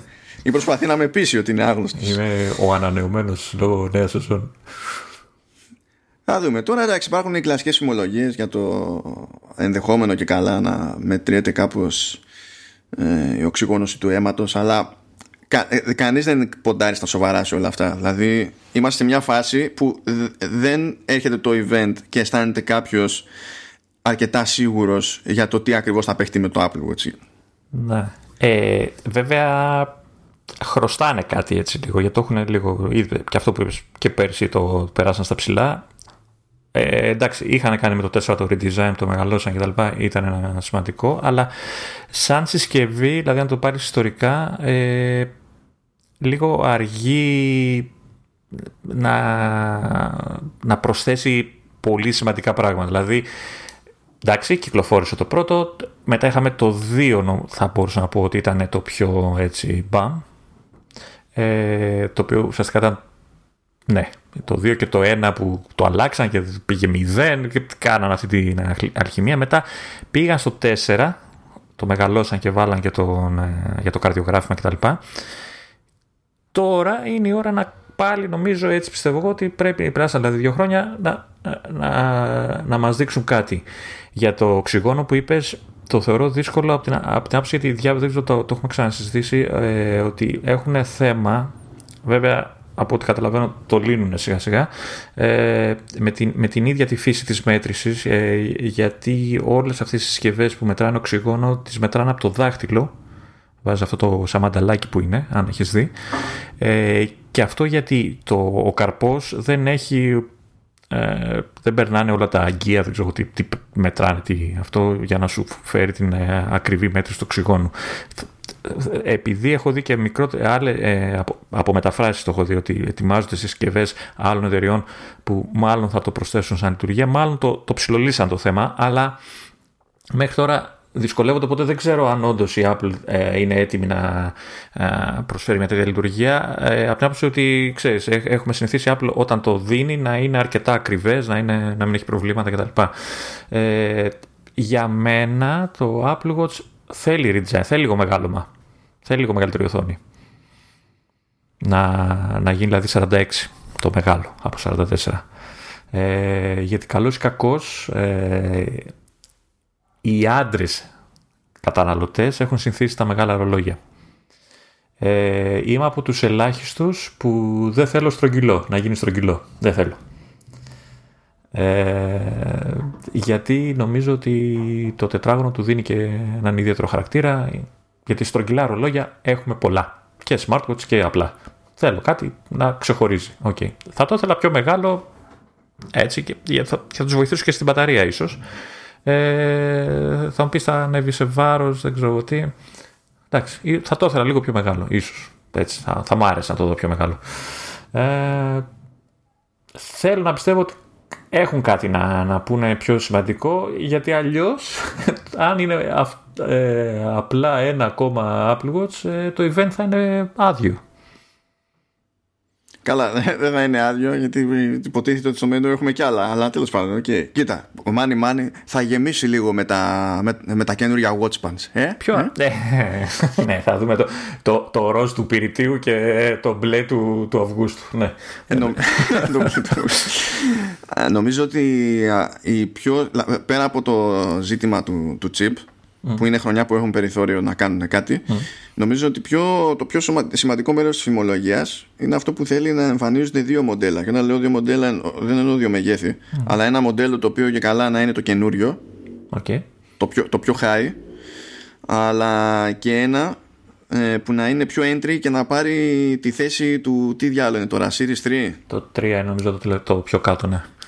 Ναι, δηλαδή να εξαφανίσει το Series 3 ε, και να βάλει ενδεχομένως αντί να βάλει το Series 4 στη θέση του να βάλει κάτι το οποίο να είναι πειραγμένο αλλά τεχνικώς να είναι Κά... νέο μοντέλο για να πετύχει δεν ξέρω και εγώ τι θα θέλει να πετύχει κάτι σαν ε, εσύ ας πούμε κάτι σαν εσύ ναι. αυτό νομίζω ότι θα παίξει, θα παίξει κάπως ρόλο βέβαια δεν ξέρω ε, αν θεωρείται ακριβώς σαν, ε, ε, σαν gadget ας το πούμε σαν ρολόι ε, ώστε να χρειάζεται κάτι πιο φτηνό. Γιατί είναι ok η τιμή για ρολόι πάντα έτσι, για ένα τέτοιο ρολόι είναι okay. Θα μου πεις υπάρχουν πιο φτηνά και θέλει να χτυπήσει την αγορά εκεί. Ε, εντάξει. Μα, δε, μα δεν είναι υποχρεωτικό να ρίξει την τιμή. Άμα πάρει τη θέση και το price point του Series 3, απλά συνεχίζει μια παράδοση, ωστόσο έχει. Πιο ανανεωμένο. Έχει, έχει σχεδιάσει, θα μπορέσει να φτιάξει ρε παιδί μου κάτι το, να χτυπήσει την ίδια τιμή, αλλά ενδεχομένως, όπως ισχύει και στην περίπτωση του SE, ρε παιδί μου, να σπρώξει λίγο το, το κομμάτι με το chip ώστε να μπορέσει να προχωρήσει μετά στα του software λίγο πιο γρήγορα αντί να κάνει το κλασικό rotation ξέρεις και να είναι λίγο το, ανάλογα με το πώς το έχει φανταστεί από εκεί πέρα. αυτά τα δύο πράγματα είναι που μου φαίνονται πιο προβλεπέ για την περίσταση πιο ενδιαφέροντα και οτιδήποτε άλλο είναι πεδίο στο οποίο δεν αισθάνομαι ότι μπορώ να ποντάρω σε κάτι. Δεν, δεν ξέρω Βέβαια, είπα πριν για ότι θέλω redesign και αυτά. Αλλά πάντα υπάρχει ο κίνδυνος με τα λουράκια μετά. Έχουν περάσει αρκετά χρόνια με τα ίδια λουράκια και δεν ξέρω αν ψήνεται η Apple να κάνει καμιά αλλαγή ώστε να, ξέρεις, να βγουν καινούριο, καινούριο λουράκια ώστε να ξεκινήσει πάλι η αγορά αλλιώς. Δεν μπορεί νομίζω. Έτσι κι αλλιώς δεν είναι ότι μακάρι. πρόβλημα πουλάει μακάρι. λουράκια. Ναι, μακάρι. Το δεύτερο πράγμα που υποτίθεται ότι και καλά περιλαμβάνει το μενού είναι στι επικρατέστερε θεωρίες τέλος πάντων ε, είναι καινούριο iPad Air. Είναι η ώρα του. Έτσι, το προηγούμενο, το 3 είναι πόσο καιρό τώρα, είναι πάνω από χρόνο νομίζω στην αγορά. Ναι, νομίζω ναι. Ε, είχες σκάσει πέρυσι το καλοκαίρι, πέρυσι την άνοιξη, νομίζω κάτι τέτοιο.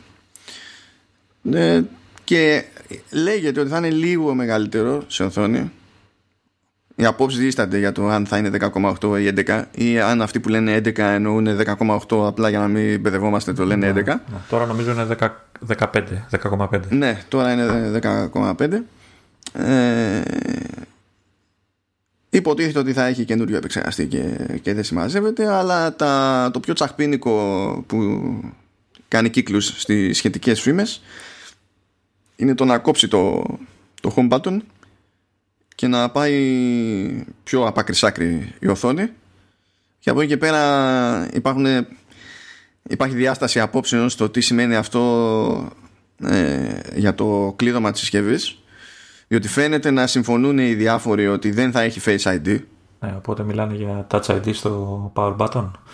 Ναι, σε κάποια φάση βγήκαν και κάποιοι και λέγανε και καλά ε, να είναι κατά την οθόνη. Που αυτό δεν το πίστευα γιατί φαίνεται, έχει, με έχει πείσει μέχρι τώρα η Apple ότι δεν το γουστάρει. Να.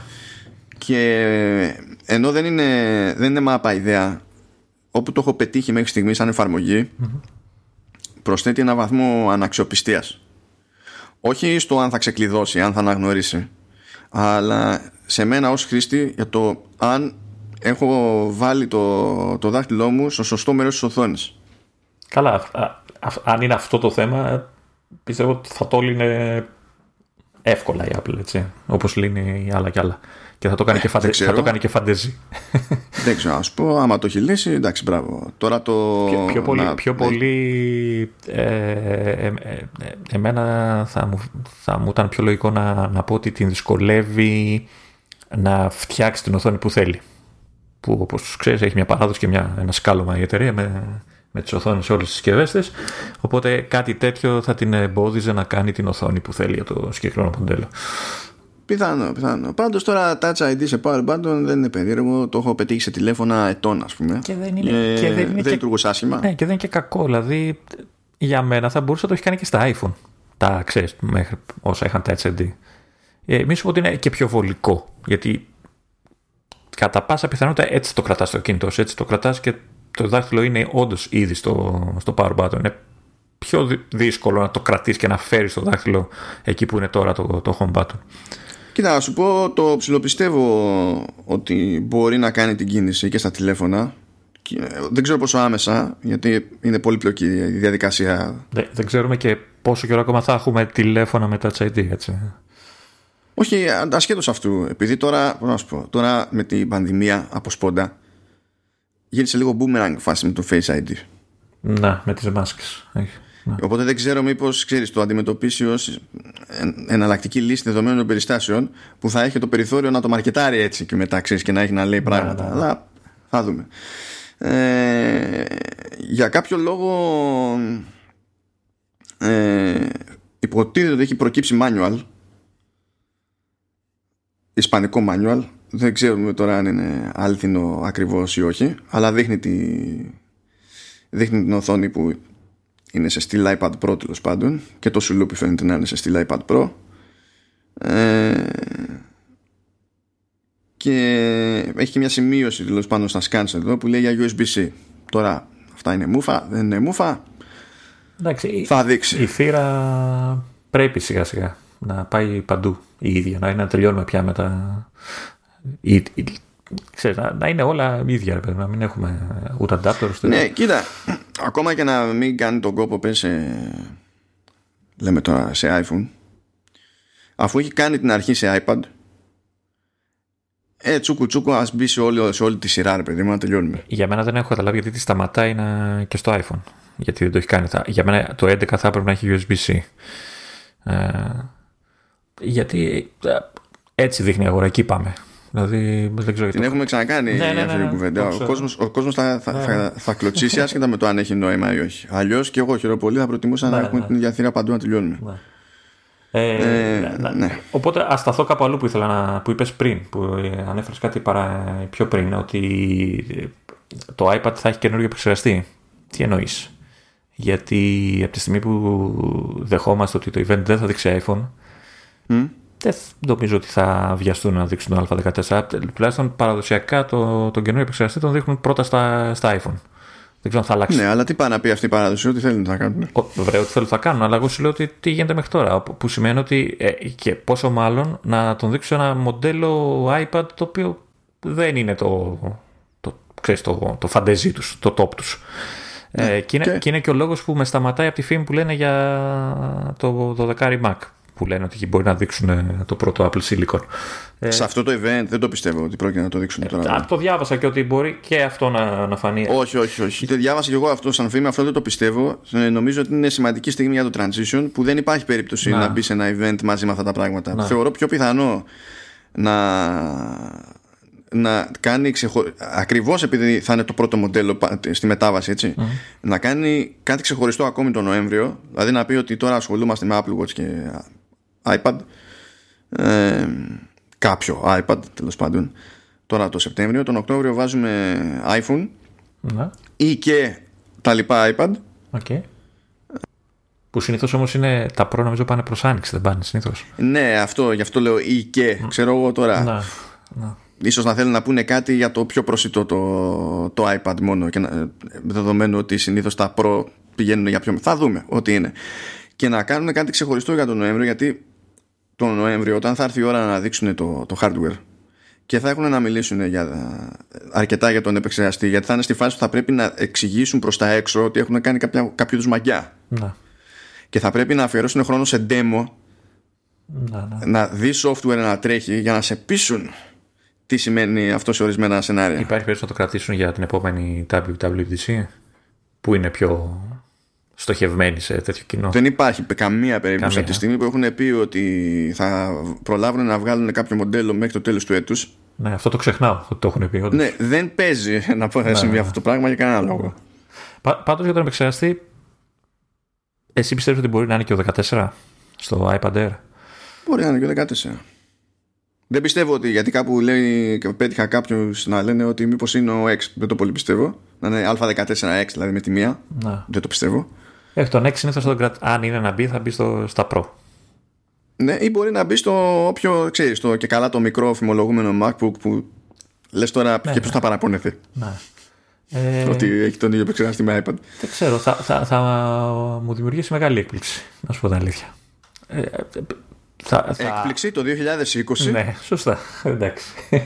Ε, πιο, πιο πιθανό να βλέπαμε Α13, αλλά και αυτό επειδή δεν τον έχουμε δει σε έκδοση για tablet.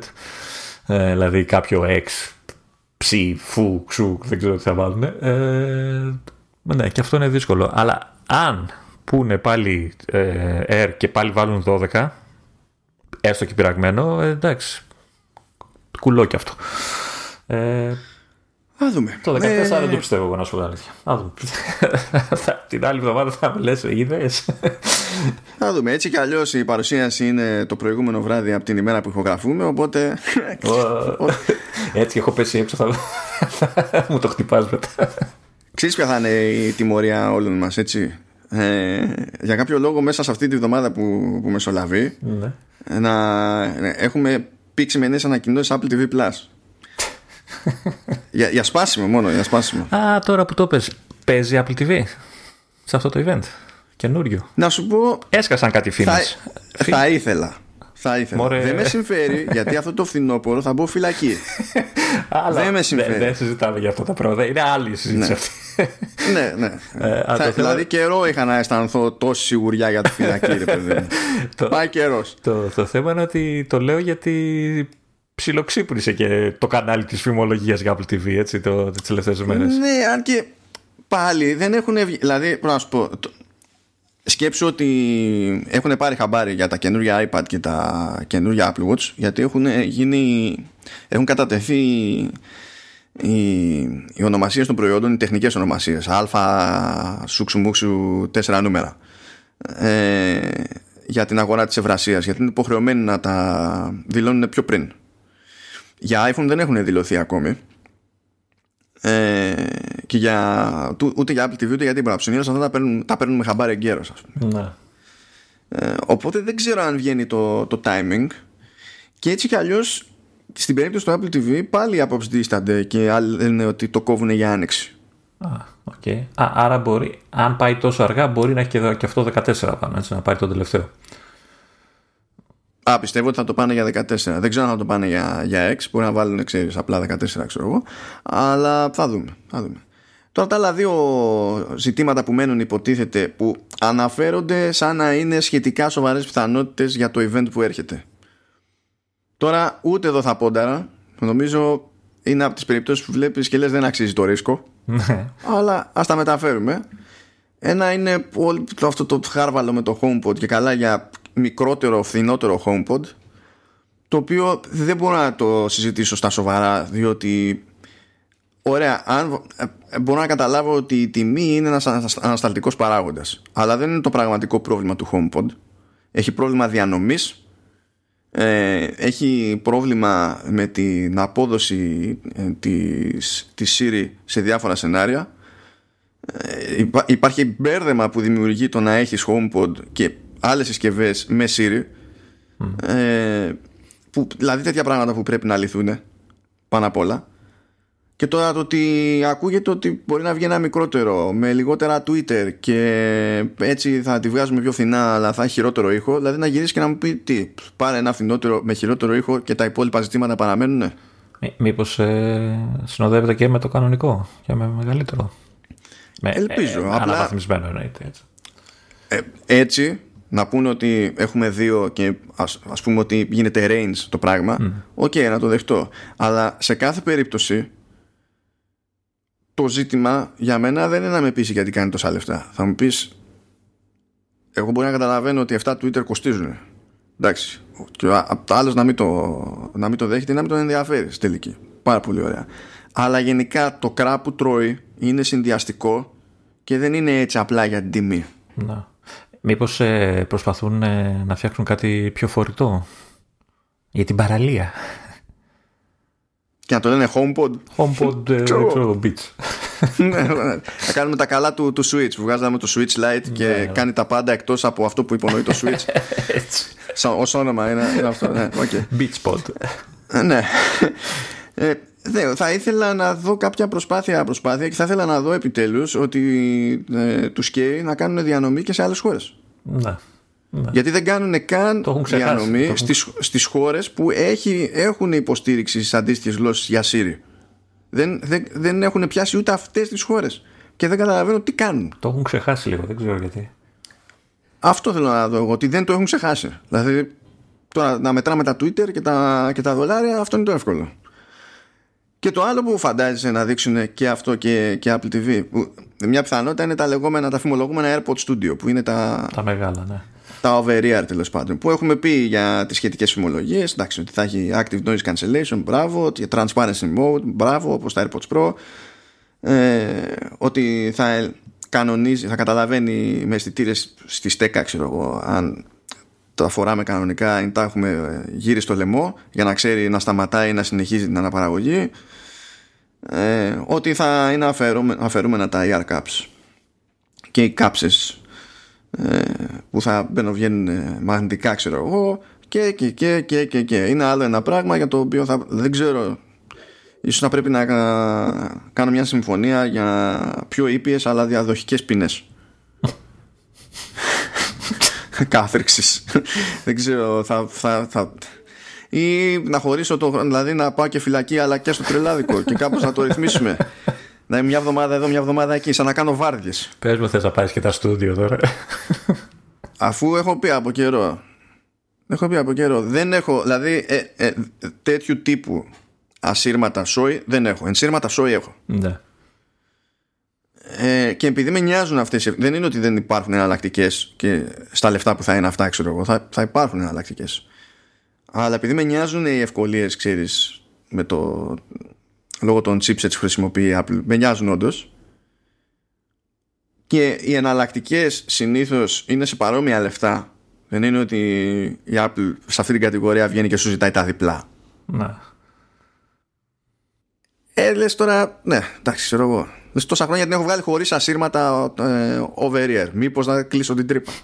Ε, εγώ στη θέση σου, βέβαια, ένα πράγμα θα, θα κοίταγα σε ενδεχόμενο τέτοιο, τέτοια, τέτοια κυκλοφορία. Έτσι. Ένα, ένα πράγμα θα, θα με ένοιαζε και αυτό ήταν η εμβέλεια της ασύρματης σύνδεσης. Γιατί δεν ξέρω από το κελί μέχρι το σπίτι σου αν θα φτάνει. Να... Ναι. θα δω, θα δω, θα, δω, θα προσπαθήσω να κάνω μια συμφωνία. Να πω από μένα ό,τι θέλετε, αλλά τουλάχιστον να μπορώ να τα χαίρομαι. Όλα. Κάπου λοιπόν ε, τον Οκτώβριο θα τελειώσει το, το podcast, δεν θα υπάρχει ο ένας Είναι προγραμματισμένος πόνος για τηλέφωνο. Είναι προγραμματισμένος πόνος για κονσόλες. Έτσι και σκάσει και Apple TV και AirPods Studio. Ούτε που ξέρω τι θα πάθω. Θα, δηλαδή δεν θεωρώ ότι είναι όλα αυτά εφικτά, αλλά θα έχω πρόβλημα στα μέσα μου, παιδί μου. Θα, μου θα έχω πρόβλημα. Τίποτα. Θα μου δώσει την ευκαιρία να βγω στην τηλεόραση και να λέω ήταν καλό παιδί. δεν είχε δώσει δικαιώματα. δεν είχε δώσει δικαιώματα, είναι ήσυχος. Απλά τώρα στα, στα τελευταία ναι, αποφάσισε να γίνει κλέφτης. Δεν καταλαβαίνω γιατί. Του γυάλισε το μάτι ξαφνικά και. Ναι, ναι. λοιπόν, Α συνεχίσουμε το show που ξεκινήσαμε την περασμένη εβδομάδα. Μ' αρέσει που ήθελες να πούμε τα, τα rumors για το hardware ξεχωριστά. Αφού, εντάξει, εδώ θα τα λέγαμε όλα. ναι, εντάξει, οκ. Okay. Ας συνεχίσουμε λίγο το serial με τα ζητήματα που υπάρχουν με το, με το App Store. Γιατί είπαμε ότι είναι διάφορα. Δεν είναι έτσι απλά το 30% το οποίο μας απασχόλησε την προηγούμενη φορά. Και καλό είναι να έχουμε κατά νου και τα λοιπά διότι ό,τι και να συμβεί στο, στις νομικές της κόντρες που τρέχουν θα επηρεάσει και πολλούς τους άλλους και όλα τα άλλα σενάρια. Δεν είναι ο καθένας στην κοσμάρα του και στο κενό. Οπότε ας πάμε στο επόμενο point το οποίο είναι ένα παράπονο που έχουν οι developers για το ότι η Apple στην ουσία με, το, με τον έλεγχο που έχει ασχέτως ποσοστών και, και τα λοιπά. Ε, και καλά σπρώχνει και αφήνει στην άκρη όποιον της κατέβει. Πράγμα που σημαίνει ότι και η ίδια ε, με συνειδητές τις επιλογές μπορεί να οθήσει εταιρείες και προϊόντα ε, ή να, ή να μπλοκάρει τέλος πάντων να μπλοκάρει, να κρατήσει πίσω ε, εταιρείες και προϊόντα.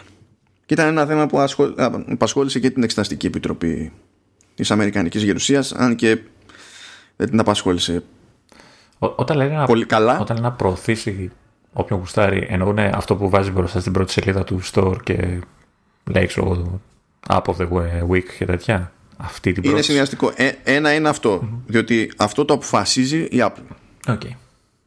Οπότε σου λέει ότι έχεις το, την πλατφόρμα, έχεις το store, από την όποια πώληση γίνει στο store βγάζεις και εναπόκειται και σε σένα το ποιον θα σπρώξεις με την αρθογραφία που γίνεται στο, στο App Store. Τώρα, αυτό δεν θίγει τόσο πολύ τους developers, διότι οι ίδιοι developers λένε ότι το να σκάσει, δηλαδή αυτοί που τουλάχιστον έχουν περιληφθεί σε άρθρα ή σε roundups και τέτοια, σε συλλογές και τα λοιπά, Λέει, αυτά τα πράγματα δεν έχουν πια την απόδοση που είχε παλιά το να είσαι featured ας πούμε στις παλαιότερες εκδόσεις του App Store που και άλλες εποχές, λιγότερες εφαρμογές, λιγότερος χαμός κτλ. Έτσι.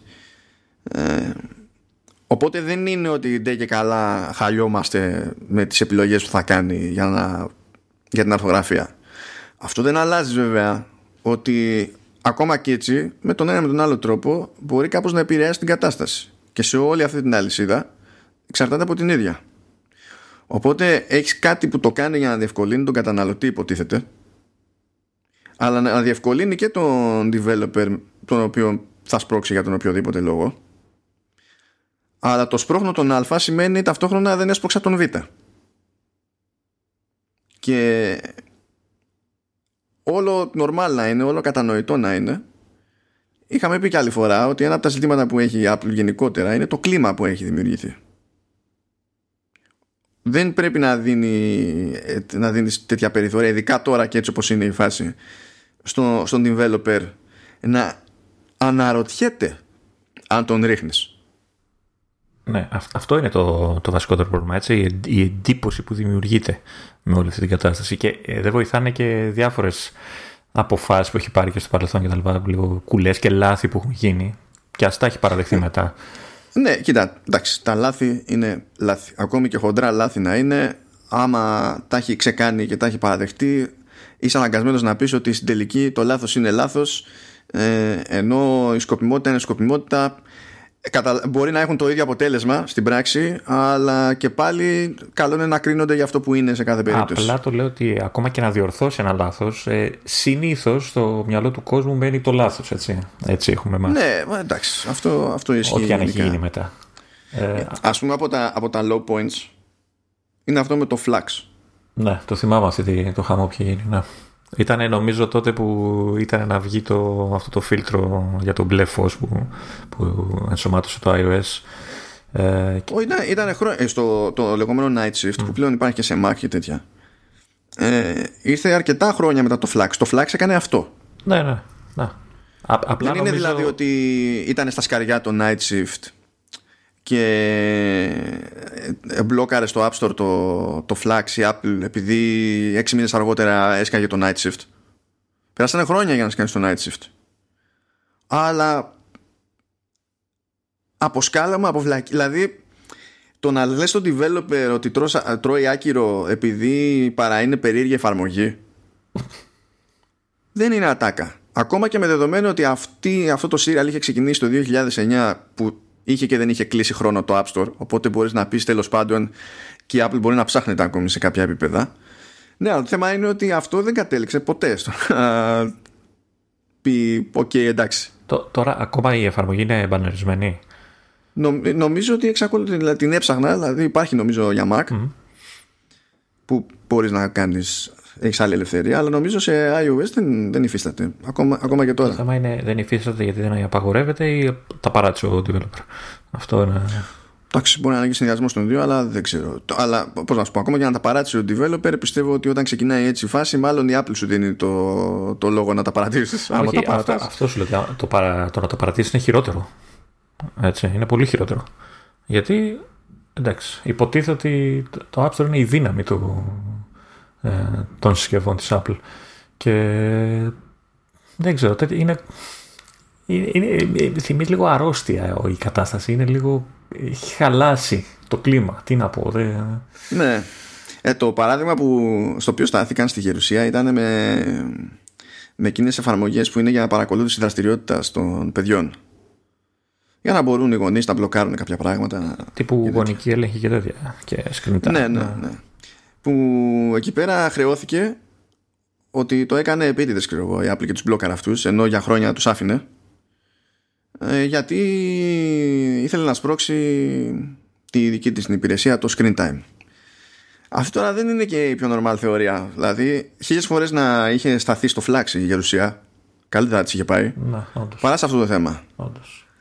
διότι ε, το φλάξι είναι πιο κάφρικο, πιο άκυρο ενώ στην περίπτωση των, των εφαρμογών των άλλων ε, ο, αυτό το τζέρτζελο έγινε καιρό αφότου είχε βγει και το screen time δεν το έκανε προπαρασκευαστικά τους στυλ κάτσα τους βγάλουμε αυτούς από τη μέση γιατί έχουμε να δείξουμε εμείς και δεν θέλουμε να υπάρχει άλλος πάνω ναι. στο store έγινε με τη λογική ότι χρησιμοποιούν τα MDM profiles με τα οποία ε, κάπου εκεί γύρω είχε και άλλα προβλήματα η Apple και είχε κόψει τα, τα προφίλ του Facebook, ξέρω εγώ, γιατί τα είχαν χρησιμοποιήσει αντικανονικά και τέτοια. Ναι, είχε γίνει ένας χαμός, το θυμάμαι αυτό που ναι, ναι, ναι. Ναι, και ε, ε, πιστεύω ότι εκεί μπήκε σε μια, φάση, ε, σε μια φάση η Apple να αρχίζει να αναρωτιέται αν σε όλες αυτές τις περιπτώσεις που έλεγε ok για, τα, για, τη, για τη χρήση MDM profile, αν πρέπει να το ξανασκεφτεί. Ε, είχε να σκεφτεί προφανώς ότι και όλα αυτά τα δεδομένα σε αυτό το τύπο εφαρμογής για το γονικό έλεγχο περνάνε σε εταιρικούς σερβερ τρίτων, στους οποίους δεν έχει έλεγχο και δεν μπορεί να επιβάλλει τη δική της πολιτική, ας πούμε, για τη διαχείριση των δεδομένων. Θα πει ο άλλος, ναι, αλλά το screen time, μα νομίζω ότι τα δεδομένα του, του screen time δεν ξέρω καν αν περνάνε από τους δικούς τους σερβερ. Ναι. Ή αν είναι τοπικά. Δεν ξέρω, έτσι δεν το δένω κόμπο, αλλά επειδή γενικά προσπαθεί να το αποφεύγει αυτός όσο μπορεί να το αποφεύγει, μπορεί και να μην περνάει από τους δικούς τους σερβερ. Άρα να μην υπάρχει το ίδιο σενάριο κατευθείαν το οποίο προσπάθησε υποτίθεται να μπλοκάρει. Δέχομαι βέβαια αυτό που λέγανε οι εταιρείες αυτών των εφαρμογών που λέει ρε παιδί μου έχεις το screen time έτσι οπότε έχεις ένα τεχνικό υπόβαθρο πίσω γιατί δεν ανοίγεις το API να πατήσουμε εμείς αυτό. Να. Που αυτό δεν έχει τελεσίδικη σαν φάση. Δηλαδή, όταν τα ζητάνε αυτά από την Apple, η Apple δεν σου λέει Α, εντάξει, θα το κάνω. Ή σε γράφει και δεν το κάνει ποτέ και διαπιστώνεις από το γράψιμο ότι απλά, δηλαδή από το ότι δεν γίνεται διαπιστώνεις πως δεν έγινε. Ναι, αυτό. ναι. Ή μπορεί να πάρει την απόφαση να ανοίξει το API, αλλά να περιμένει την επόμενη, τη μεθεπόμενη έκθεση και να, να φυτρώσει και να πει Α, ναι, κάνουμε και αυτό. Και να αφήσει εσύ να σταυροκοπιέσαι. Δεν πρόκειται να σου πει από νωρίς. Δηλαδή, παρά μόνος σε πολύ ειδικές περιπτώσεις. Άμα είσαι η Adobe, μπορεί να σου πει και κάτι. Γιατί θέλει να τις ετοιμάσει και demo για να το έχει on stage. Εντάξει, αυτό, αυτό με, τα, με το άνοιγμα των API μπορεί να τη πει να, να υποθέσει ότι καθυστερεί και γιατί ψάχνει να βρει τρόπο να ξέρεις για ασφαλές άνοιγμα, να μην το ανοίξει χήμα και να γίνεται ό,τι Μα θέλει. τα ίδια παράπονα έχει και η Spotify, ας πούμε. Μμ. Και τελικά έβαλε υποστήριξη για να γίνει default service, ας πούμε, και σε Apple Watch και τα λοιπά. Τώρα εκεί πέρα, επειδή έχει τα σκαλώματα έτσι, την, την, την, την όλη μυστικοπαθής εκεί μέσα, δεν βγαίνει και η Apple να γυρίσει και να σου πει το είχαμε στο πρόγραμμα και δεν το κάναμε επειδή μας πίεσε η Spotify. Ούτε θα βγει θα σου πει δεν το είχαμε στο πρόγραμμα, το κάναμε επειδή μας πίεσε η Spotify. Ναι. Το αφήνουν έτσι, χυμαδιό και δεν ξέρεις. Οπότε το μόνο που μπορείς να κάνεις είναι να θεωρητικολογεί. Το οποίο βέβαια από μόνο του έτσι πάλι με τους developers δημιουργεί άγχος. Ε, αβεβαιότητα βασικά δημιουργεί. Γιατί σου λέει άλλος θα φτιάξω εγώ μια εφαρμογή και δεν ξέρω ποτέ τι θα γίνει την άλλη εβδομάδα. Ξέρω εγώ, που θα ξυπνήσει η Apple αλλιώς και μπορεί να τα κόψει όλα. Και έχεις και το άλλο το κερασάκι που σου λέει υπάρχουν και τα Apple Design Awards. Που είσαι, ο- είσαι η εταιρεία που έχει το store, που ε, αρθογραφεί προωθητικά άρθρα ε, τε- ε, για το store. Έχεις και βραβεία για τις εφαρμογές, που αυτά λέει εξακολουθούν και παίζουν ρόλο. Ναι, το βλέπω και, και από μένα το βλέπω αυτό πολλές φορές. επηρεάζουν, επηρεάζουν τις, τις, τις πωλήσεις. Οπότε σου λέει ό- όλο αυτό είναι, τι, τι, τι, τι, να- τι να πω. Ε, ε, Σου λέει. έχουν προτείνει εναλλακτικές λύσεις σε αυτά τα Όχι, θέματα; δεν έχουν προτείνει εναλλακτικές.